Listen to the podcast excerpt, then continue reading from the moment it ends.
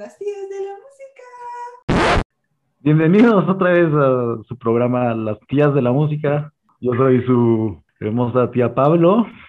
Y yo soy su tía Enrique. Bienvenidos a este programa donde tu tía, la que te dice que tengas cuidado cuando vas al antro porque ahí te inyectan sida, te explica lo que es una serie simétrica. como pueden recordar, estamos hablando del, del, trío de los atonales, por llamarle de alguna forma, supongo que todo el mundo los reconoce así. Ya platicamos del buen Schoenberg, que es el maestro, platicamos de Berg, el depresivo alumno, y ahora toca Bevern, el otro depresivo alumno. Sí, del depresivo maestro. Es, es gente, gente con la que suena horrible ir a fiestear, por cierto. no sé. Y no sé cuál sea el peor, ¿eh? Uh, y sí, como dijo su tía Pablo, vamos a hablar del otro alumno de Schoenberg, el otro güey depresivo, Anton Bevern, que pues también de la segunda escuela de Viena, también austriaco. Este güey tiene, pues sus papás se llamaban Karl y Amelie, una familia de clase media, pero noble. Tenían un título nobiliario, entonces se apellidaban von Bevern, no, no solo Bevern.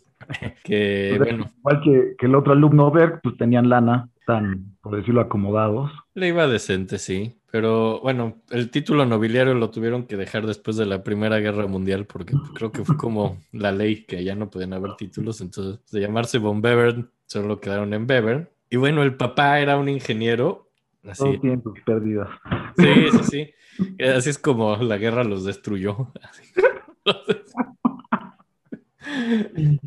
Y, y, y, la mamá era pues hija de un carnicero y tiene una familia que tuvieron dos niñas, tres niños. De los tres niños se murieron dos. El único que quedó vivo fue, fue Anton Weber. Pues lo mismo, ¿no? De siempre que se morían muchos de los hijos. Lo mismo que siempre.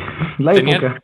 tenían muchísimos, quedaban muchos y pues ya, ¿no? Y... Yo supongo, que era la usanza, ¿no? Pues muchos se van a morir como ¿Tienes varios por las dudas? Sí, y también a lo mejor no había métodos anticonceptivos tan funcionales y así, pues. Métodos de medicina.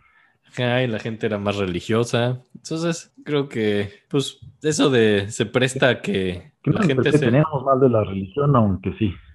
Sí, no, no vamos a decir cosas malas, pero sí. O sea, básicamente se presta a que haya muchos hijos y muy poca salud, ¿no? En pocas palabras.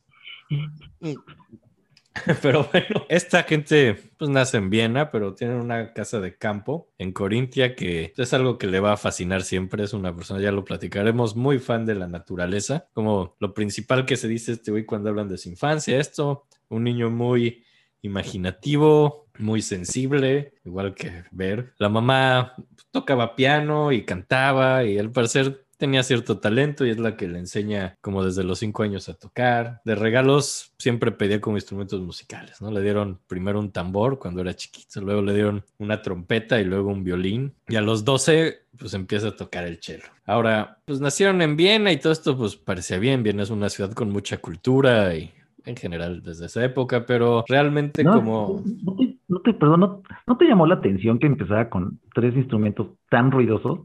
O sea, no sé si alguien ha tenido la experiencia de escuchar a un niño tocar una trompeta, un violín o un tambor. Mi hijo es, toca violín, sí. Es duro. es duro al principio. Sí. Y se me hace muy chistoso que hayan decidido darle los tres instrumentos más ruidosos que puede darle un niño. Sí, es como. No sé, no sé por qué alguien haría eso. Digo, yo lo hago, pero. ¿Por qué lo hago?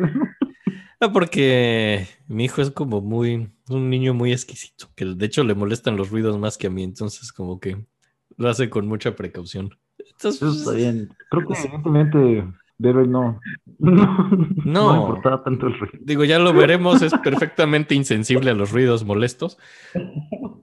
Spoiler alert, no me gusta su música. No, no me gusta. De hecho, eh... un poquito, pero no les voy a mentir, nada me clavé en una. Sí, Pablo solo yo una. Dijo que no estaba tan mal. Yo, yo y. ¿Te gustó? De hecho, me gustó. Sí, sí, te gustó. A mí, a mí, no, me acuerdo que pues yo ya beber hace años no me gustaba. Dije, bueno, vamos a preparar este programa. Ojos abiertos, corazón aún más abierto. Y, y no aún. Al, alerta. Y aún no. Y aún no, aún me caga. Traté de meterme en esta, en esta, como en esta plática de Schoenberg, del expresionismo, y ya sabes, como tratar de escucharla como la expresión, no trata de escuchar como el sonido, la armonía, pero sí es difícil, es el más difícil de los tres definitivamente. y Sí, de sí, sí. Sí, no, pues Schoenberg y Berg, pues, a mí me gustan, digo, en especial Berg, este güey nada más no. Dije, bueno, ha de ser una persona agradable, algo interesante, ¿no? Es un ser humano horrible.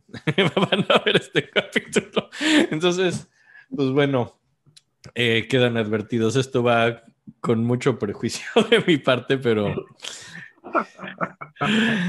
Eh, pero bueno, hay, hay, hay datos firmes, ¿no? Hay como datos duros. Yo, ¿Sabes qué? Ahorita que dije datos duros, yo tengo así como un pariente así, me- medio tarado el güey, la verdad. Que así en su trabajo un día le dijeron que no, que no podía decir cosas y que les diera los datos duros. Y escribió un documento cuyo título era Datos duros.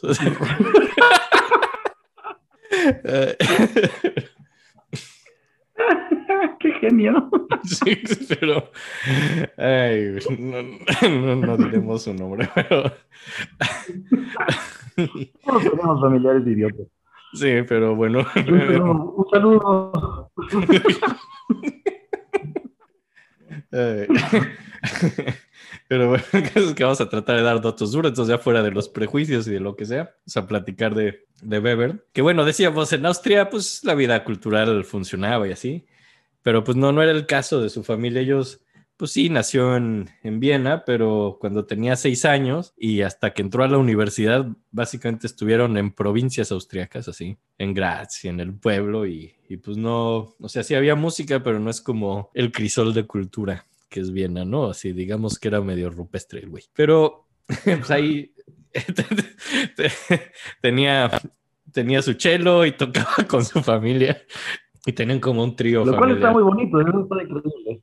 Sí, sí, tocaba con sus hermanas, sí. Está bonito eso. Y por ahí del 99, ah, no lo dijimos, nació el 3 de diciembre de 1883. Entonces, en el 99 tiene 15, cumple 16. Y es cuando salen sus primeras rolas, ¿no? Siendo chelista son piezas para piano y cello. Pues también es cuando empiezan a aparecer sus primeros cuadernos. Toda, toda su vida llevó cuadernos con donde escribía mucho tipo de cosas, desde cosas de música hasta cuentas de su dinero, hasta cosas de sus hijos, o sea, muy fácil su biografía porque llevaba un diario, sí, toda la vida, ¿no? Y pues aquí empiezan los primeros cuadernos, también escribía poemas y iba a muchos, muchos, muchos conciertos y le gustaba mucho reseñarlos. Eh, Sus primeras reseñas son muy divertidas, ¿no? hay, hay algunas así donde aquí todavía no, aquí como que todavía se impresiona mucho, ¿no? Le encanta Wagner, le encanta Beethoven, le encanta Hugo Wolf. Ya luego más tarde, cuando se pone a criticar, es, es muy cómico.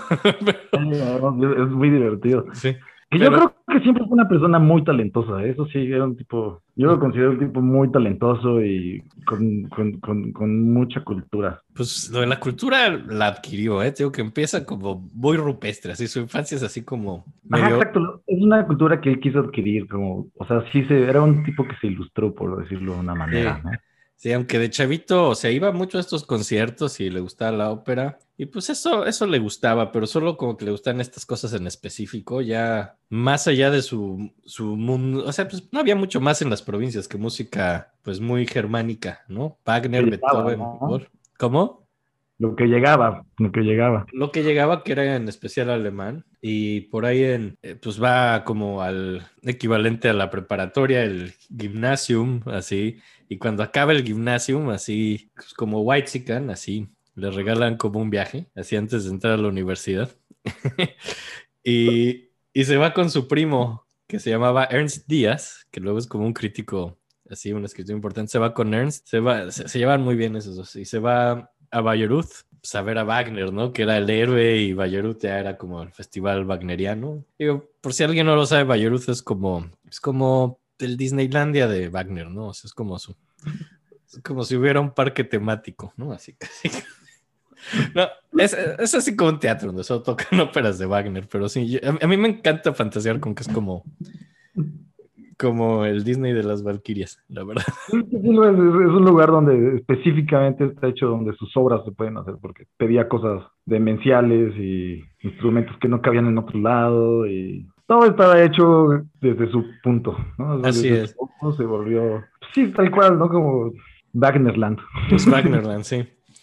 Y pues se va así a, a Wagnerland así con su primo, se la pasan muy bien. Él escribe que entra en un éxtasis religioso oyendo a Wagner y Bevern es bastante misántropo, ¿no? Y aquí es donde empieza. Empieza como a odiar a todas las personas que iban a Bayreuth así, porque muchos así iban porque era de moda y socializaban, entonces le molestaba que trivializaran a Wagner, ¿no? Y que usaran así como el gran santuario de Wagner para, pues, para socializar y No hacer.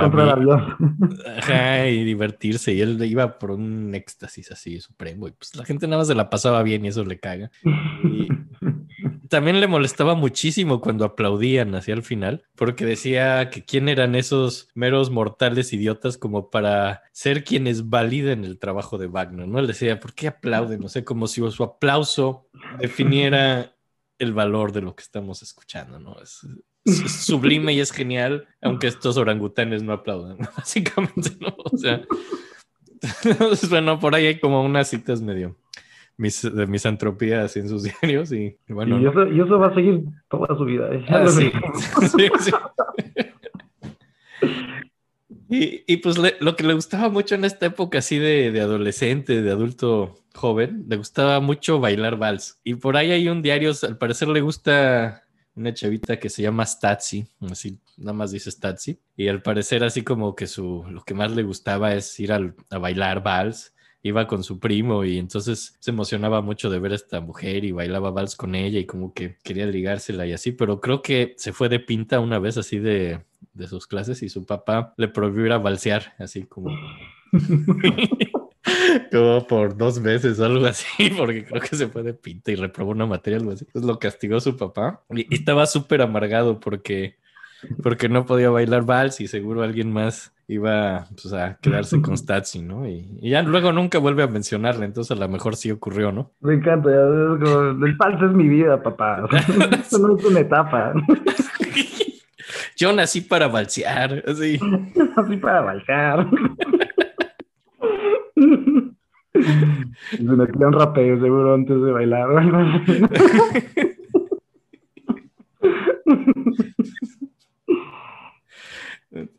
Entonces es como un perreo de la época, ¿no? Así. Un perreo de la época. Mal visto por los padres. Ujú. Pero pues entonces le gustaba balsear, entonces digo, ya ahorita que oigamos sus rolas y veas que así trata de abolir los tiempos, eh, yo creo que le avergonzaría, ¿no? Al, al Bebern tardío saber así que algún día estuvo obsesionado con cosas en tres cuartos. Y ya, pues, Que sí tienes razón, pero después vamos a ver que sí era fan de las formas y yo creo que tal vez su influencia de reggaetonero sí ayudó a que amara las formas, ¿no? las formas femeninas. Ay. Las formas del cortejo. Sí, sí. Bien bellaco, así, pero No, pero sí, sí, después vamos a ver que sí, sí, sí, sí es un fan de las formas, definitivamente. para las formas y tener como ciertas cosas claras para después hacer algo muy poco claro encima, ¿no? Así es. Y ya, pues, después esto tras el gimnasio y que ya se fue como de viaje a Bayero. Su papá, Pero- ¿quién? Con lo de las formas de cortejo. Las formas de las mujeres. Las formas de las mujeres. Era todo. No, no, y además así, así como si fuera además el más galán de todos este güey, ¿no? Que- odiaba básicamente a todo. Sí, entonces- Eh, pero, pero luego del gi- gimnasio el papá pues, quiere que se meta a estudiar agricultura, pero pues no, ¿no? Se mete a estudiar como psicología y también estudia filosofía y también estudia teología, pero bueno, el caso es que cuando acaba la prepa quiere entrar a música y es cuando, incluso antes de entrar a la carrera, compone sus primeras piezas y es la primera rola que quería poner. Es una canción de tres poemas. Tomaba poemas, le, le encanta la poesía. Este se llama From y pues es una rola tonal, romántica, piano, voz. Se puede ver mucho la influencia de Hugo Wolf. Está, está bonita, por si luego dicen que nada más hace ruiditos de este güey porque no sabía hacer otra cosa. Pues no, o sea, No, lo hacía No. porque lo hacía porque quería. Aquí está la prueba que desde adolescente pues podía hacer cosas lindas, ¿no? Esto es From. Esto obviamente no tiene número de opus. Es una persona muy crítica y no pones número de opus hasta no estar contento con su música, ¿no? Entonces, me pues, recuerda justamente a Berg, ¿no? Y ese tipo de cosas. Sí. Pero no sé. todo quedara. Sí, sí, sí, obsesivo y muy autocrítico, ¿no? Entonces, pero pues, esta es de sus primeras rolas adolescentes y quizás la última bonita que oigamos hoy. Pues es así. Está muy bonita. Es muy bonito y es como escribió en su juventud, ¿no? Pues Está blucerona, ¿no? Ajá, tiene, sí, sí, sí. Pues esta haciendo un cabaret, Sí, sí, sí. mucho humo, muy bonito. Bonita. Digo que es un tipo con mucho talento. Ah, sí, eso sí. Y pues en 1902 ya entra a la carrera de música. También estudia filosofía y liturgia católica. Son como temas que le interesaban mucho. Y, y eso ya es en Viena, ¿no? Su familia, digo, no solo él, su familia regresa a Viena. Y pues después este joven así tan, pues de las provincias, así, está muy sorprendido por la vida cosmopolita de Viena. Empieza a ir como a galerías de arte moderno y todo le parece grotesco porque pues no entiende nada, porque pues, pues, es una persona medio rupestre. El, el- el único que le gusta es, es Durero, que pues a mí también me encanta Durero, pero hay como sus primeros comentarios así medio que digo, ya veremos en qué acaba esta historia, pero son medio alarmistas, así de un ultranacionalismo germano así brutal, así hablando de la belleza de Durero y sus, y sus seres germánicos hermosos, así y la belleza de las personas arias. Y, y pues era muy nacionalista, como puedes ver, y se, se une- Es algo muy rupestre, ¿no? es, es- es muy rupestre, güey. Ese nacionalismo rupestre que. Que sí, sí, sí. Y se une a la sociedad wagneriana, así de ópera, y pues va a la ópera, pero no le gusta la ópera de Wagner en Viena porque dice que no se compara a Bayreuth. Y pues también como que escribe cartas y realmente es cuando medio se abre un poco su mundo. Empieza así, ve, ve dirigir a Mahler por primera vez en vivo. Primero está escandalizado que dejen a un judío dirigir, pero luego descubre que es súper fan y le encanta Mahler. Y se vuelve muy fan de Mahler y hasta amigo en algún momento. Y también ve a Richard Strauss dirigir y también se vuelve súper fan. Y empieza a ver por primera vez ópera que no era alemana. Descubre cosas como Verdi, como Bizet, así. Descubre que descubre a Berlioz y pues está muy sorprendido de que hayan cosas buenas fuera de Alemania también, ¿no? Y de Austria, pero, pero Por ahí, también, es como, por ahí es cuando empieza a hacer esos comentarios, ¿no? Que, sí sí, son buenos, pero siempre son como una copia de un buen alemán, ¿no? Como, sí, sí, sí, sí. Por ejemplo, de alguien, de el que le molestó mucho fue Scriabin, decía que era, es que era simplemente basura. Así que es esa pinche basura, así. Así, ya hay comentarios así medio malos, así. De Berlioz no me acuerdo quién era, pero lo compara con un alemán, ¿no? Dice que, pues sí es bueno, pero Berlioz es básicamente como Sí, un- con Bruckner, así porque pues Ah, como- es como un Bruckner francés, ¿no? es como Bruckner, francés de segundo nivel. Era muy fan de Bruckner también. Entonces vemos este nacionalismo que sí le gustan extranjeros, pero dice, están bien, pero al fin y al cabo son copias de la cultura germana. Ajá. Ajá, sí. Pero pues es cuando empieza a escribir así, pero pues también se, se abre un poco al mundo, entiende un poco más el mundo y se sorprende por esto. Y tiene en 1904 en la escuela un amigo que se apellida Holovietz, que también en algún momento va a ser parte de la segunda escuela de Viena. No es, no es de los tres importantísimos, pero pues es parte del grupo. Y deciden ir a Berlín porque hay un compositor que se llama Feitzner y pues quieren clases con Feitzner, ¿no? Así ya fuera lo que tienen en la escuela, viajan a Berlín, así pues que no era tan fácil, les toma tiempo, les toma dinero, los recibe, llegan y empiezan a platicar con él de música. El güey dice que no le gusta ni Mahler ni Strauss. Y se ofende muchísimo Webern porque él era súper fan de, Ba- de Mahler y de Strauss, de los dos. Y se Entonces- va, ¿no? Sí, sí, sí, agarra a su amigo y dice, vámonos, Esto abandonemos. es una estupidez. Ajá, y pues lo dejó hablando solo. y, unos anécdotas muy chistosos. Entonces, pues como no le gustan Mahler ni Strauss, ahí abandonan a Peisner. Y pues está bien, porque es luego cuando busca a Schoenberg, ¿no? Que estaba buscando un maestro, obviamente. Después, como Pfizer no, pues busca a Schoenberg, que ya vimos que se anunciaba en el periódico. Que sí era no solo admirador, sino también amigo de Mahler. sí, también. Y pues entra al grupo de, de de hecho el primero en entrar al grupo de, de Schoenberg, ya luego entraron todos los otros, entra Berg, se hacen súper amigos y yo como que, a mí para preparar los programas como que leo siempre una biografía así entera principal y luego ya como que agrego de otros libros. En la biografía principal que leí me, estaba bien vaciada, porque más de que estaba buena, el autor se ve que le tenía como un resentimiento, no sé por qué, enorme a Schoenberg. Así todo lo que escribía Schoenberg era horrible. Entonces, estuvo divertido la lectura, la verdad. Pero por ahí decía así que que a pesar de que Schoenberg era una persona horrible y que los trataba muy mal, pues que eran muy devotos y, que los respetaban mucho, eso ya lo vivo. Y escribe que, que por lo menos Schoenberg trataba un poco más decentemente a Weber que a Berg, ¿no? Decía que a Berg sí lo pendejeaban mucho. como ya vimos. y que lo trataban como un niño, pero que había cierto respeto más o menos a, ver, a Weber. y luego como que el autor empieza a dar sus propias teorías, que pues no, no sé hasta qué punto son ciertas, está muy chistoso, que dice que, que Berger era muy guapo, lo, cual ya platicamos que yo no creo que sea muy guapo, pero todo el mundo dice que Berger es guapo, a lo mejor que esté equivocado soy yo, no sé. Pero entonces... dice... mal, por envidia. Pero es que eso es lo que dice, que Webern era feo y que Schoenberg era feo y que Weber y que Berger era guapo. Entonces, y que además Berg tenía carisma y Weber no. Entonces que a lo mejor así Schoenberg no veía en Weber a una amenaza porque era un güey feo sin carisma, ¿no? Entonces...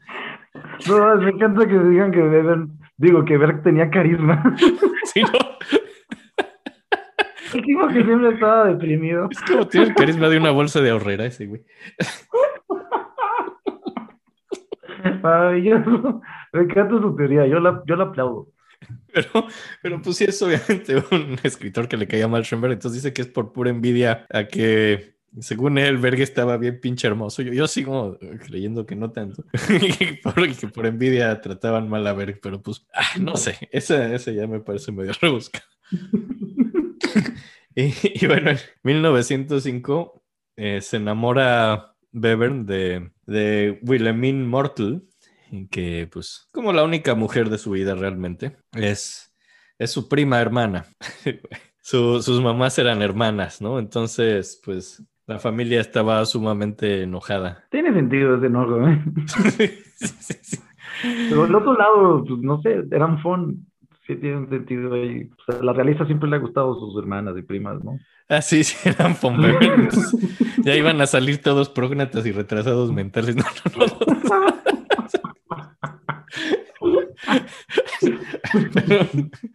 Pero, pero, pues ya le gusta a su prima y se van de viaje, ¿no? Hay como en sus cuadernos así una descripción súper poética de su viaje de cinco días, que básicamente se van caminando hacia las afueras de Viena, se van hacia un lugar que, que había un castillo y muchos florecitos. La verdad sí se ve súper bonito así por, por su descripción, así a cualquiera se le antoja enamorarse de su prima a pasear porque sí se ve súper padre su paseo. Qué buena cita. Qué buena cita con tu prima. se fue cinco días a dar el rol así con su prima. Que lo entiendo, yo estoy con una prima segunda. Yo, no quería decir nada, a menos de que lo dijeras tú. Estaba teniendo mucho tacto. Un poco. Pero tú no sabías que era tu prima, es. Eso es cierto, yo no sabía que era mi prima, fue un resultado curioso.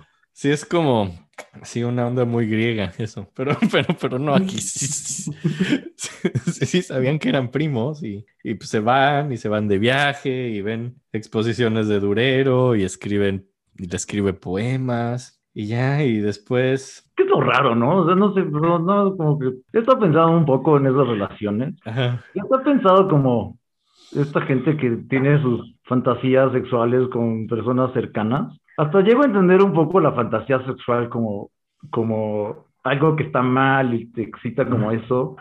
Pero carajo, ya buscar como una relación y enamorarte de alguien con quien creciste, ya se vuelve algo muy, muy extraño, ¿no? Como Híjole, yo, yo, nunca podría esas cosas. Yo tengo, mi familia es pequeña, a comparación de muchas familias, y tengo primas, pero las primas son personas que son como mis hermanas y no, simplemente sería, asqueroso. O sea, es. asqueroso. Es asqueroso.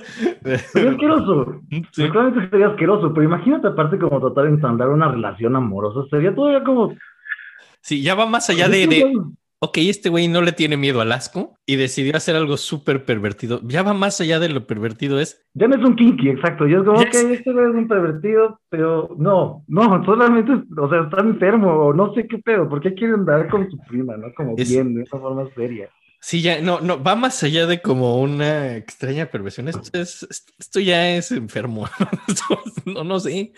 Ay, si no sé, somos por favor, si tías. alguno de nuestros queridos nietos, sobrinos, anda con su hermana o con su prima. Cuéntenos por qué.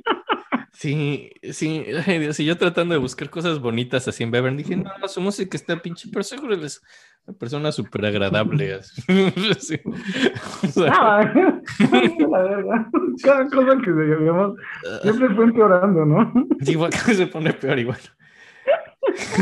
Pero Pero bueno, Pero prima primera. sí, está con su prima hermana así, y ya pues se enamoran, están muy felices, se gradúa de la escuela con un doctorado. Por cierto, doctorado muy interesante, hace un doctorado sobre Henrik Isaac, compositor medieval, y pues ahí, desde ahí podemos ver un interés por cánones, por fugas, por estas formas contrapuntísticas, así, pero pues desde la antigüedad, ¿no? Y las estudia desde sus fundamentos y desde sus orígenes, desde que nace el contrapunto. Es muy interesante todo ese conocimiento que tiene. Te digo que sí, era una persona muy, muy Eh, talentosa. y Sí, sí, sí, sí, no, y pues este, un doctorado y, y pues por ahí hace como un cuarteto, todavía no le pone opus, muy estilo Brahms, todavía romántico. Y también en 1906 se muere su mamá, lo cual Es un golpazo.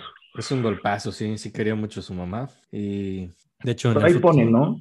Después que todas sus rolas, excepto, no me acuerdo cuál, fueron todas dedicadas a, o inspiradas, ¿no? A partir de la muerte. Pues, en especial, en especial es más el Opus 6. El Opus 6 es el que es así como marcadísimamente la mamá, pero sí, como que es como algo muy fuerte para él. Y ya en 1908 es su último año con Schoenberg. Escribe sus dos primeras piezas que merecen Opus. El Opus 1 que es, es famoso dentro de la ópera, de, de- de la obra de Webern, es una pasacalle y el Opus 2. Mm, Yo quería ponerles el Opus 2 como para ver su estilo como temprano ya con Schoenberg.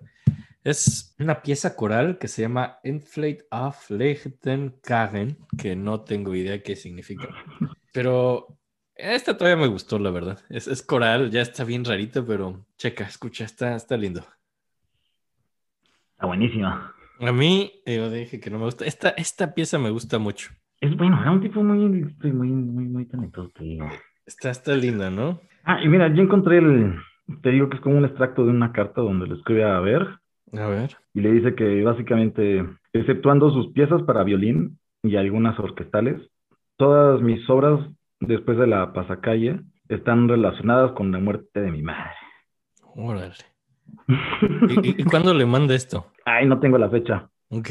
Sí, porque sé que cuando es más clavado, este es el Opus 6. Es así como la de su mamá y pues hay todo un estreno y ahí como hay unas historias. Está padre. Yo creo que es mucho más adelante, porque ya está la pasacalle y algunas obras orquestales y...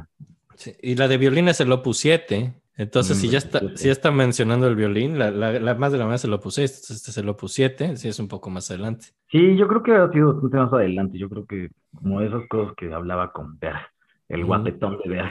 Sí, galanazo, así. Galanazo. Como el hombre más guapo de la segunda escuela de es como la, la mesera más guapa del Vips. O sea,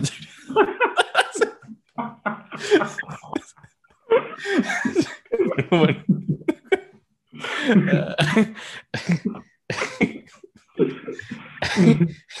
pero, pero bueno, está, está linda esta, este opus, ¿no? El 2. Ya después, como que después de esto empieza ya, pues ya se vuelve como casi un fanático de Schoenberg y deja un poco a sus héroes, en especial a Wagner. De pronto, de un día para otro, deja de mencionar a Wagner en sus escritos, al cual nunca abandona. Es a Beethoven. Eh, A Beethoven siempre lo va a admirar toda su vida. A Wagner ya no. A Berlioz, que le gustaba, ya no. Ya de pronto, pues ya habla mucho de la variación en desarrollo que nos explicó el Basasa y la que toda la música es absoluta, ¿no? Entonces, pues, pues adiós, Felicia. No sé si se nos fue este y, y ya, y pues es todo, todo basado en Alemania y en Schoenberg. Y pues la verdad, los dos eran bien pinches xenófobos, así musicalmente. Los dos hablaban, tanto Schoenberg como Weber, hablaban de la innata superioridad alemana sobre el mundo, en especial musicalmente. Eran bien misántropos y, y, pues amargadones, ¿no? Y los dos, por, eh, por ejemplo, cuando, digo, falta un poco, pero años después cuando Schoenberg le explica al mundo el serialismo, dice que es finalmente la técnica que va a demostrar la indiscutible superioridad musical de Alemania sobre todos los otros pueblos, ¿no?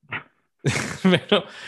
Ay, Dios, esto va a salir muy mal, ¿no? Pero en algún momento, por ejemplo, aquí hay, hay una cita y pues Beben pues pensaba igual, ¿no? Que Schoenberg y, y, lo defendía acérrimamente. Hubo, se estrenó por ahí el segundo cuarteto de Schoenberg y pues le fue súper mal por todo esto que hablábamos de que los estrenos siempre le iban muy mal a Schoenberg. Y hay una cita ahí de Bevern hablando de, pues, de lo mal que recibieron el cuarteto de Schoenberg, ¿no? Y, y dice, Nada es ahora más importante que demostrarle a esos puercos que no permitiremos que nos intimiden. Uno no puede concebir la idiotez del ser humano.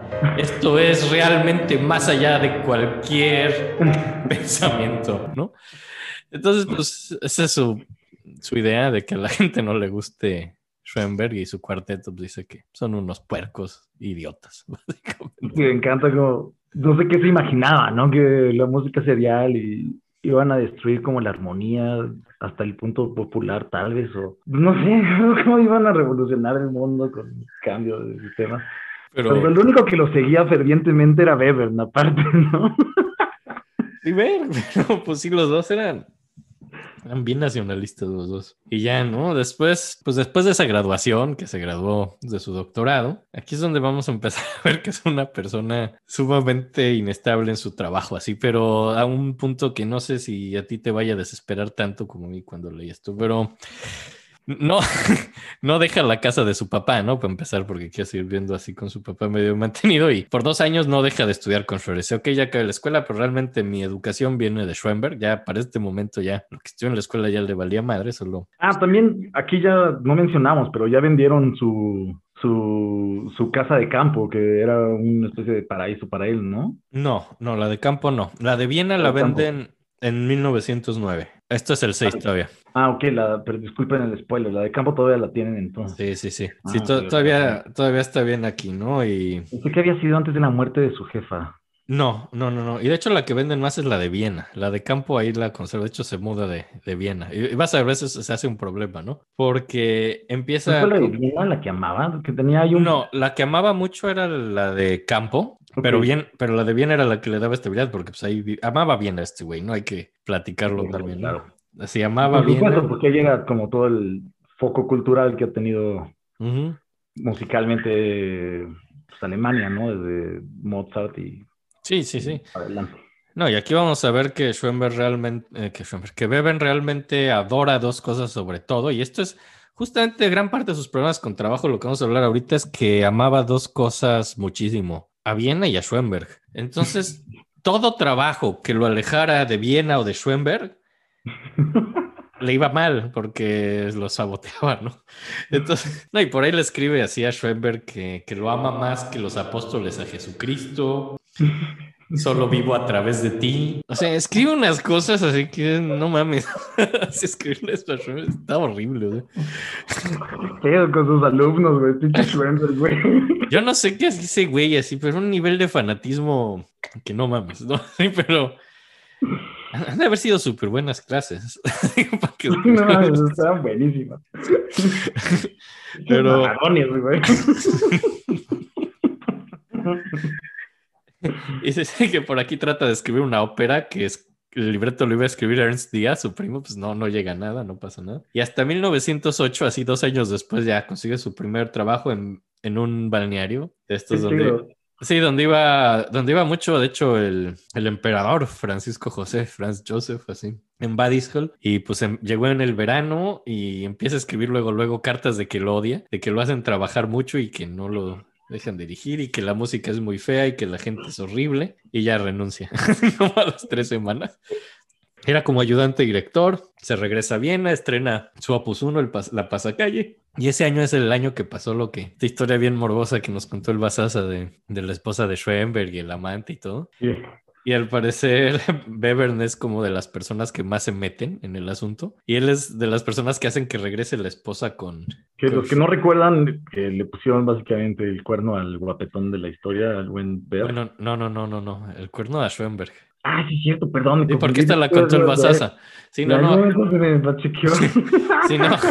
Al que le ponen el cuerno es a pues. Schoenberg, la esposa, y se va con un pintor que se Con su pintor, que era su compa y maestro. Ajá, si quieren saber más de esto y no han oído, vayan al episodio de Schoenberg, está bien padre, pero el caso es que el que hace que regrese su esposa, el que casi casi la arrastra así de regreso es Bevern. Así. Órale. Sí, porque era, pues, eran muy, Pues era un fan. eran muy devotos. Se lo estaba tratando de facilitar todo para que el buen maestro pueda seguir componiendo, ¿no? Sí, sí, sí. Es, es, es una locura, pero sí. Y por ahí, aquí en 1909 pasa eso que pues el papá vende la casa de Viena y es un problema porque pues ahí vivía este güey, ¿no? Y ya no podía vivir en Viena porque ya no había casa en Viena. Entonces se pone a buscar trabajos y acaba en Innsbruck y otra vez dura así como tres semanas y vuelve a escribir que, que la música era fea y, pues porque era director adjunto, ¿no? No le iban a dar un puesto de director luego, luego. Y, y decía que odiaba obedecer a personas inferiores que él, ¿no? O sea, cada que... Entonces tenía este problema. Que había un director, siempre decía que los directores eran inferiores a él y no quería obedecer a sus jefes. Entonces, pues, no duraba en sus trabajos, ¿no? Y, y también es porque pues, se iba a un balneario, se iba a Innsbruck y pues estaba lejos de Schoenberg y de Viena y eso es algo que él no toleraba, ¿no? Entonces, realmente lo saboteaba para que lo regresaran a Viena, ¿no? Y por esta época hace sus opus 3 y 4, que son canciones, ¿no? Sobre poemas de Stephen George. Y es cuando empieza ya con la tonalidad, todavía no serialismo, y es cuando empieza su un estilo muy de Bevern, que esto no es Schoenberg, esto no es Berg, esto es Bevern particularmente, que se llama estilo aforístico, que básicamente son piezas increíblemente cortas, y al decir cortas, estamos hablando de 16 a 40 compases a lo mucho, que se acaban tan rápido como empiezan y son súper ¿no? son súper complejas, súper densas. En mi opinión, son bien feas y me da gusto que acaben tan rápido. Hay pero poner algunas. sí, no, claro que vamos a poner una. Tengo ahí. A mí unas de esas me agradan un poco porque es como un golpe rapidito y se va. Sí, son, son muy rápidas. Eso, eso, es, eso es lo bueno, ¿no? Que Es como cuando te muerde un perro y sí. quedas Sí. sacado de onda, pero acaba. Sí, no sé si, si ya los vacunaron sobrinos, si no, pero pues es una vacuna. es, ay, ahí va a doler, así ya, ya pasó, ¿no?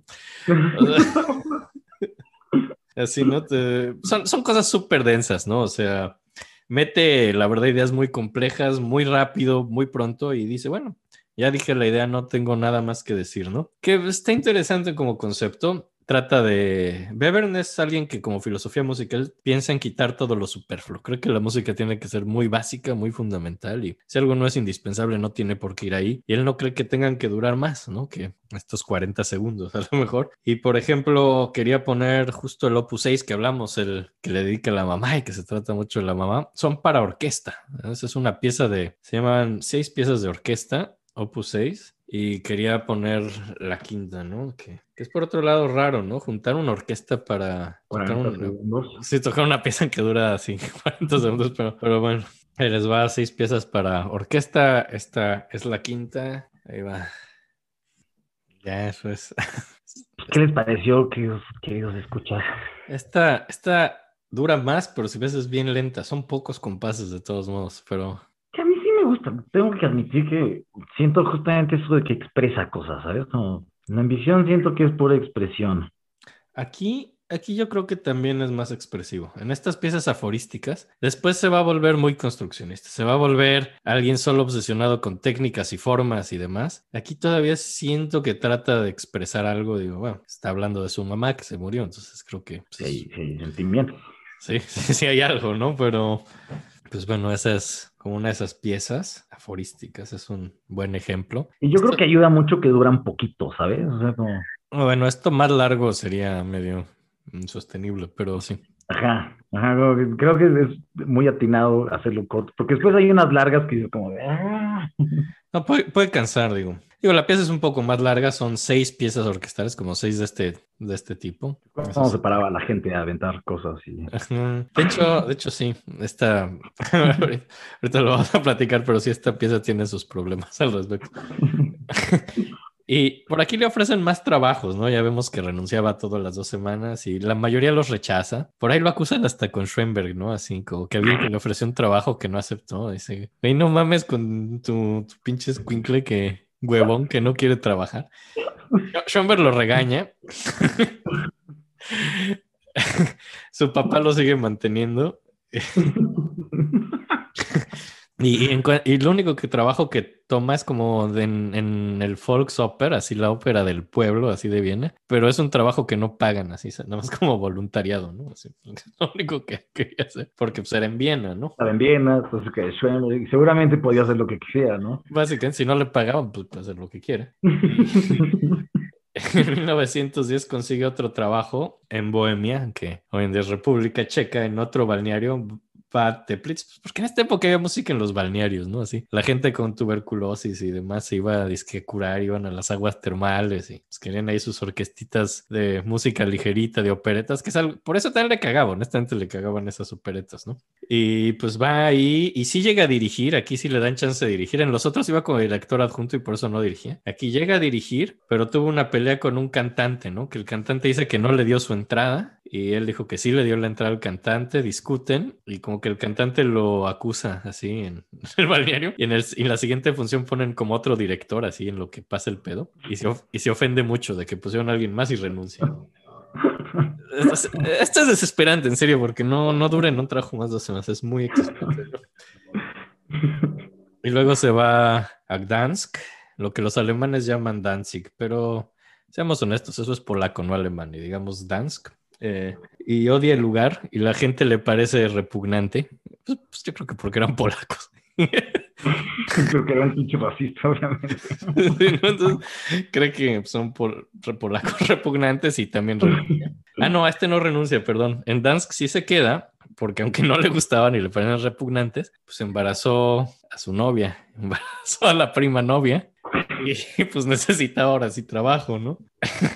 En esta época es donde también compone las Opus 7 y 8, también aforísticas. La 7 es la que habíamos dicho, la que tú dijiste la carta, la de las rolas de violín.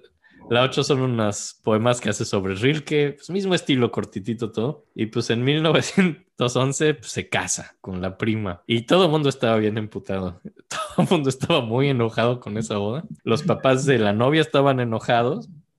El papá de él estaba muy enojado pues, por, dos cosas. Uno, porque la había embarazado y tenía cinco meses de embarazo. y también pues porque eran primos. O sea, esto como que oh, estaban todos muy enojados. Totalmente entendible todo. De hecho, a la Navidad de 1910 no lo invitaron, ¿no? Así tantito antes de la boda se casaron. Estaban muy molestos todos, pero ya, como que se, No encon- mames. se contentan, nace la hija, Amelie. Qué incomodidad que lleguen tus primos besándose.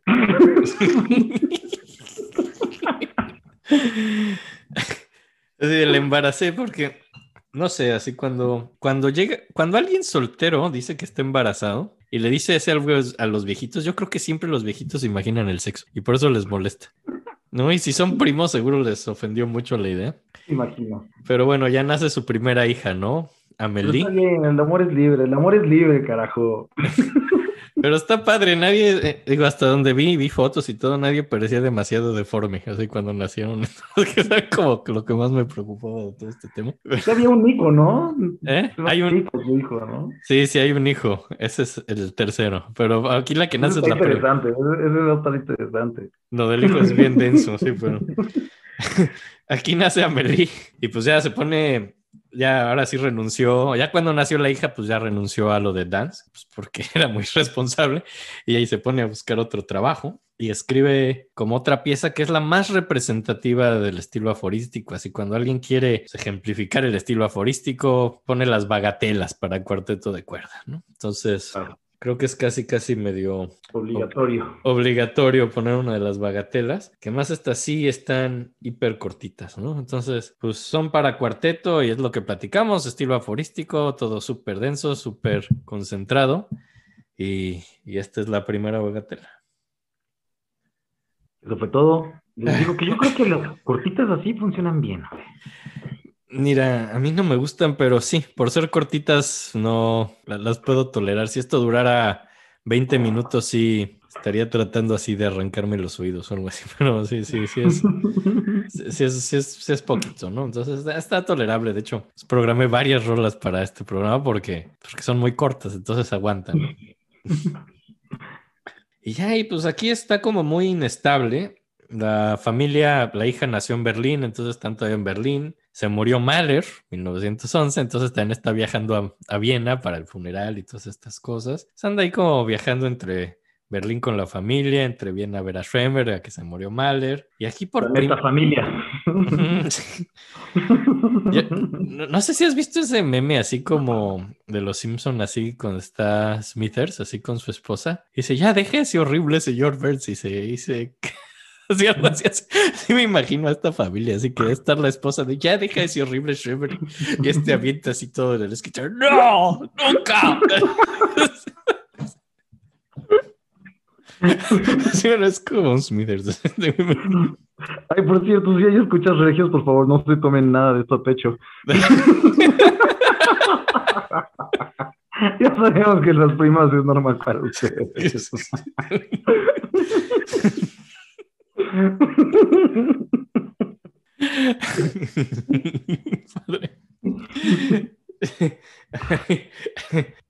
Y bueno, y también por esta época es donde, por primera vez, porque esto va a pasar mucho y también la verdad me exasperó un chingo, busca, busca a Zemlinsky, que ya nos platicó. Zemlinsky estaba en Praga, al parecer, y tenía un buen trabajo ahí en un teatro, en ópera. Como que le escribe a Zemlinsky pidiendo trabajo, ¿no? Y, y ya, ¿no? Entonces Zemlinsky así como que pues ahí se mueve, le consigue trabajo en Praga y ya le como que convence a la gente de contratarlo y a la mera hora dice, no, es que ya no voy a ir porque pues, no está Schoenberg en Praga, ¿no? Entonces, pues medio Zemlinsky, entonces medio Zemlinsky quedó mal, ¿no? Por culpa de este güey, ¿no?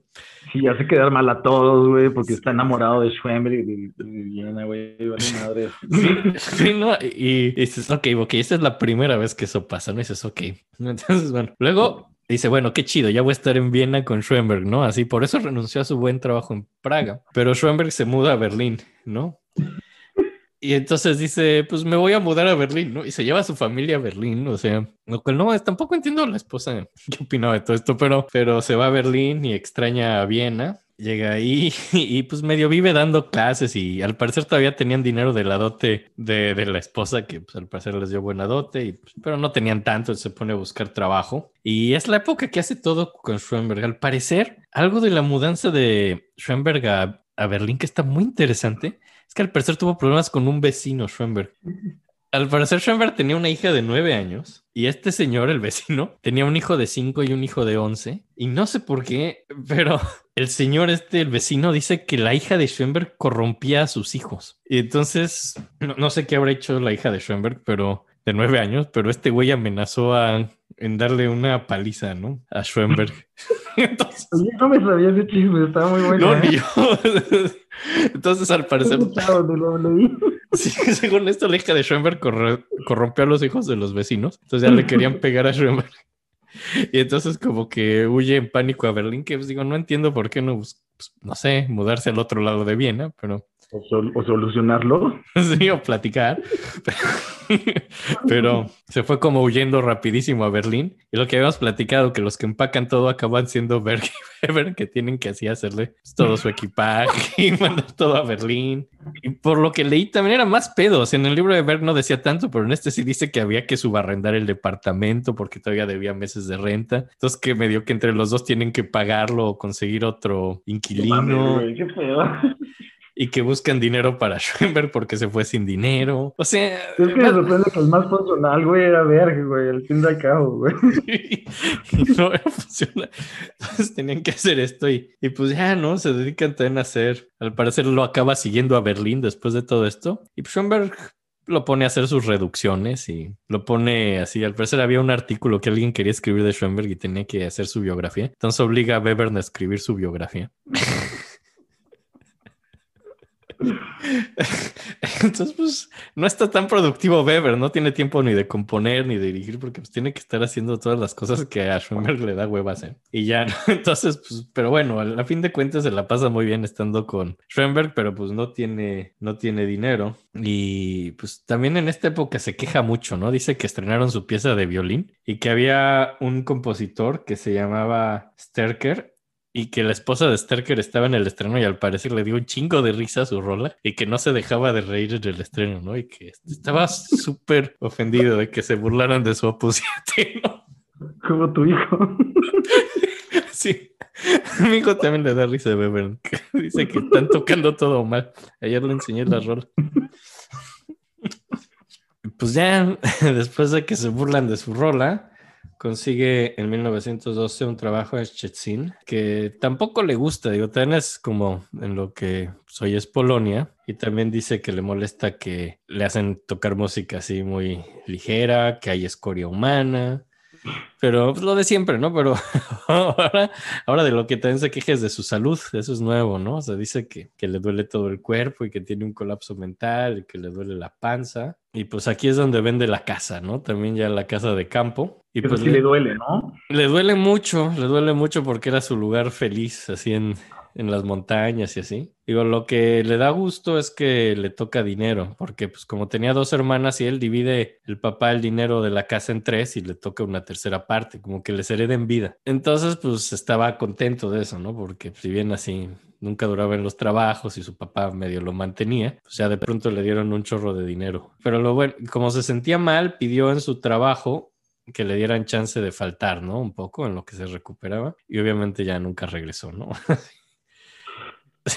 Porque pues así eran todos los trabajos, este güey era muy irresponsable y, y nace la, la, segunda hija que se llama María y tampoco sale deforme, digo, a pesar de todo. Y, que, que, digo, es el único compositor del cual hay que decir eso, no es el único que está ahí con su prima. Y, y también le escribe a Semlinsky pidiendo... De nuevo, de nuevo. De nuevo le escribe a Semlinsky pidiendo trabajo, ¿no? Eran buenos amigos, ¿no? Al fin y al cabo. Pues más de Schoenberg, pero sí, sí, eran como del mismo grupo, pero escribe a Semlinsky de nuevo pidiendo trabajo en Praga porque pues ya no quiere regresar a Szczecin. Y en 1913 tiene que ir a Viena para dirigir un concierto, que es el famosísimo concierto del escándalo, donde pues eh, que platicamos la semana pasada, que aventaron sillas y se golpearon, el concierto donde tocaron esto de ver. De él, la rola que tocan es el Opus 6, la que pusimos, la de su mamá. La de orquesta, ¿no? Ajá, y es parte del problema y de este motín y de estos madrazos, y bueno, pues ya vimos que hubo problemas legales y problemas de todo tipo. Él, él, lo que hace es que se escapa, en vez de quedarse a todos los problemas y así, se fue como a, al mar Adriático, así como a la playa. Es una persona perfectamente irresponsable, es una belleza. Y ya ahí se fue a quedar con el papá que estaba también en las montañas y fue, se fue con la tía de la esposa y entonces pues acabó ahí, pero no tenía casa ni en Viena, ya no se mudaba a Praga, entonces pues, andaba sin casa, ¿no? Entonces estaban ahí quedando con diferentes familiares, ¿no? Y ya en agosto finalmente se muda a Praga y se lleva todas sus cosas y ya va a trabajar con Semlinsky que le consiguió su trabajo y llegando ahí dice que se siente mal y que no puede trabajar porque le duele la panza, sí. Y, y Semlinsky es increíblemente paciente, así nada más le escribe una carta diciendo que bueno, que su salud es primero y que ojalá mejore. Pero se ve que está exasperado, ¿no? O sea, porque pues ya quedó dos veces mal, así pidiéndole trabajo a este güey, y nada más pues no trabaja y decide regresarse a Viena, pero pues todas sus cosas están en Praga. Digo, también hay que platicarlo, cada una de estas mudanzas y trabajos implicaba una mudanza de todas sus cosas y de toda su familia a otra ciudad, ¿no? Era un dineral además, o sea que de por sí no tenía. Sí, Sí, sí, sí, se gastaba lo que tenía pendejadas, güey. Sí, en mudanzas. Y pues regresa a Viena y dice que su le, le, hacen, pues lo ven los doctores y dicen que realmente no tiene nada, creían que podía ser una úlcera, pero no tenía ni una úlcera y ven que es psicológico. Igual que ver va a terapia con Adler. Y estuvo tres meses en psicoanálisis con Adler y de pronto ya dijo que se curó, no, lo cual vamos a ver que no es cierto, pero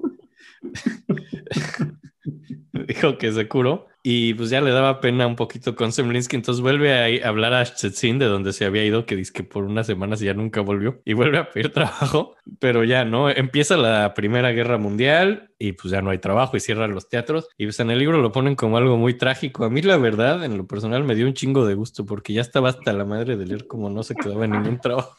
Me dio mucho gusto que empezara la guerra y dije, ok, qué bueno, un cambio de ritmo, esto es desesperante, ¿no? Así como va de ya tiene un pretexto para no tener chamba. Sí, ok, ok, esto se puede poner interesante. Primera Guerra Mundial.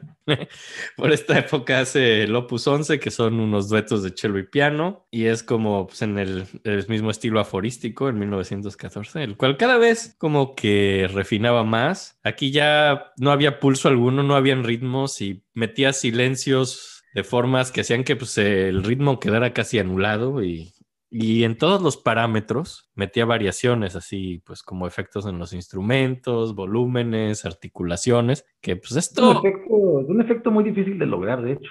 Sí, no, y esto es lo que va a acabar en el serialismo integral que vamos a platicar después, pero... Un es... control absoluto de De, cada parámetro, así también empieza a, mover los volúmenes, articulaciones, todo como, como no había mucho interés a veces en las notas y no eran piezas tan largas, empieza a buscar interés en eso, ¿no? Y pues ya está como más refinado su estilo aforístico y, y esta es como la última pieza aforística, ¿no? La del Opus 11 del cello en 1914, empieza la guerra. Y pues también todos estos viajes fuera de todas estas mudanzas y eso también viajaba mucho porque siempre iba a los conciertos de sus amigos, ¿no? Que sí, iban a tocar una rola de Mahler, iba a dirigir Schoenberg, se iba, y, y, que si Berg tenía una pieza nueva, iba, y si Semlinsky, se la pasaba el poco dinero que tenía o en mudanzas, venir a ver a sus amigos, y a veces, si llegaba a tener trabajo, pues se volaba un día sin dirigir, así nada más para ir a un concierto de alguien. Era, era una persona muy irresponsable, al parecer.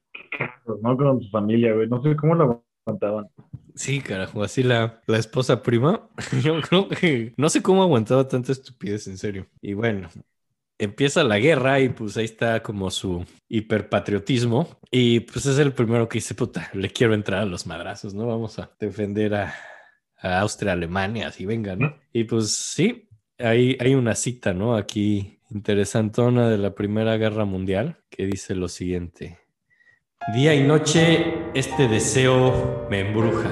No poder pelear por esta causa sublime. ¿No estarían de acuerdo conmigo que esta guerra no tiene motivos políticos? Es la lucha de ángeles contra demonios.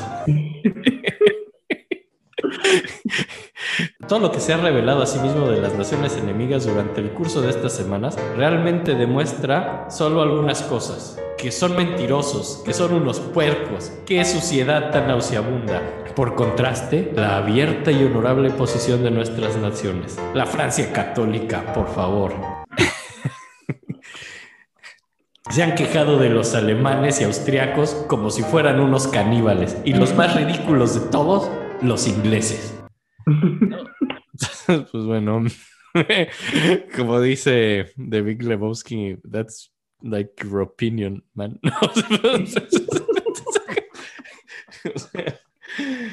Yo creo que hay muchas citas de Big Lebowski en este programa. Sí, sí, sí, yo creo que debemos seguir con eso, me encanta.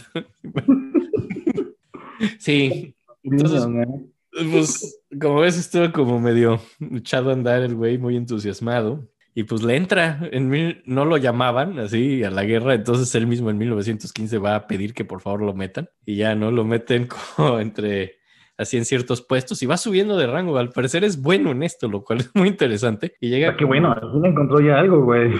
por fin trabajaba. Llegó como hasta lo equivalente a sargento y su trabajo es como entrenar reclutas y pues, está muy interesante. Vive en las barracas primero, pero como llegó a cierto rango decente, luego lo dejaban vivir como en su propio departamento, ¿no? Y así entonces se lleva a la familia y es cuando nace su hijo Peter, ya hablaremos más de él. Y también por aquí componía, componía poco, digo, había una guerra, ¿no? Escribe su opus 12, así sobre ciertos poemas y como acaba el estilo aforístico y no sabe qué hacer, cada él no sabía qué hacer empezaba a hacer canciones, hacia meterle letra, porque cuando musicalmente no sabía por dónde, pues bueno, el texto me puede dar cierto, cierta estructura, cierta algo, ¿no? Narrativa. Entonces empieza a hacer como canciones con textos de Goethe y de un poeta chino, Lai Tai Po. Entonces, como que hace canciones, Y en 1915, pues ya está harto del ejército, ¿no? Porque pues así este güey, ¿no? O sea, tuvo unos meses y se cansó del ejército. Y le pide a Semlinsky que le ayude a salir, porque siempre le pedía ayuda a Semlinsky, ¿no? Le pide que escriba una carta que él es esencial para el teatro en Viena, digo, en Praga. Lo cual pues, es una mamada, pero le pide a Semlinsky que escriba esto y, y escribe que lo que le molestaba mucho de la guerra Está igualito que con Verga, así que nos burlamos tanto de su estrés postraumático. Lo que le caga de la guerra a Weber es que tenía que revisar a los reclutas y ver si tenían bien sus uniformes y si les faltaba un botón y si, y si las cocinas tenían suficiente comida. Esos eran como sus deberes en la guerra, ¿no? Y decía que era horrible.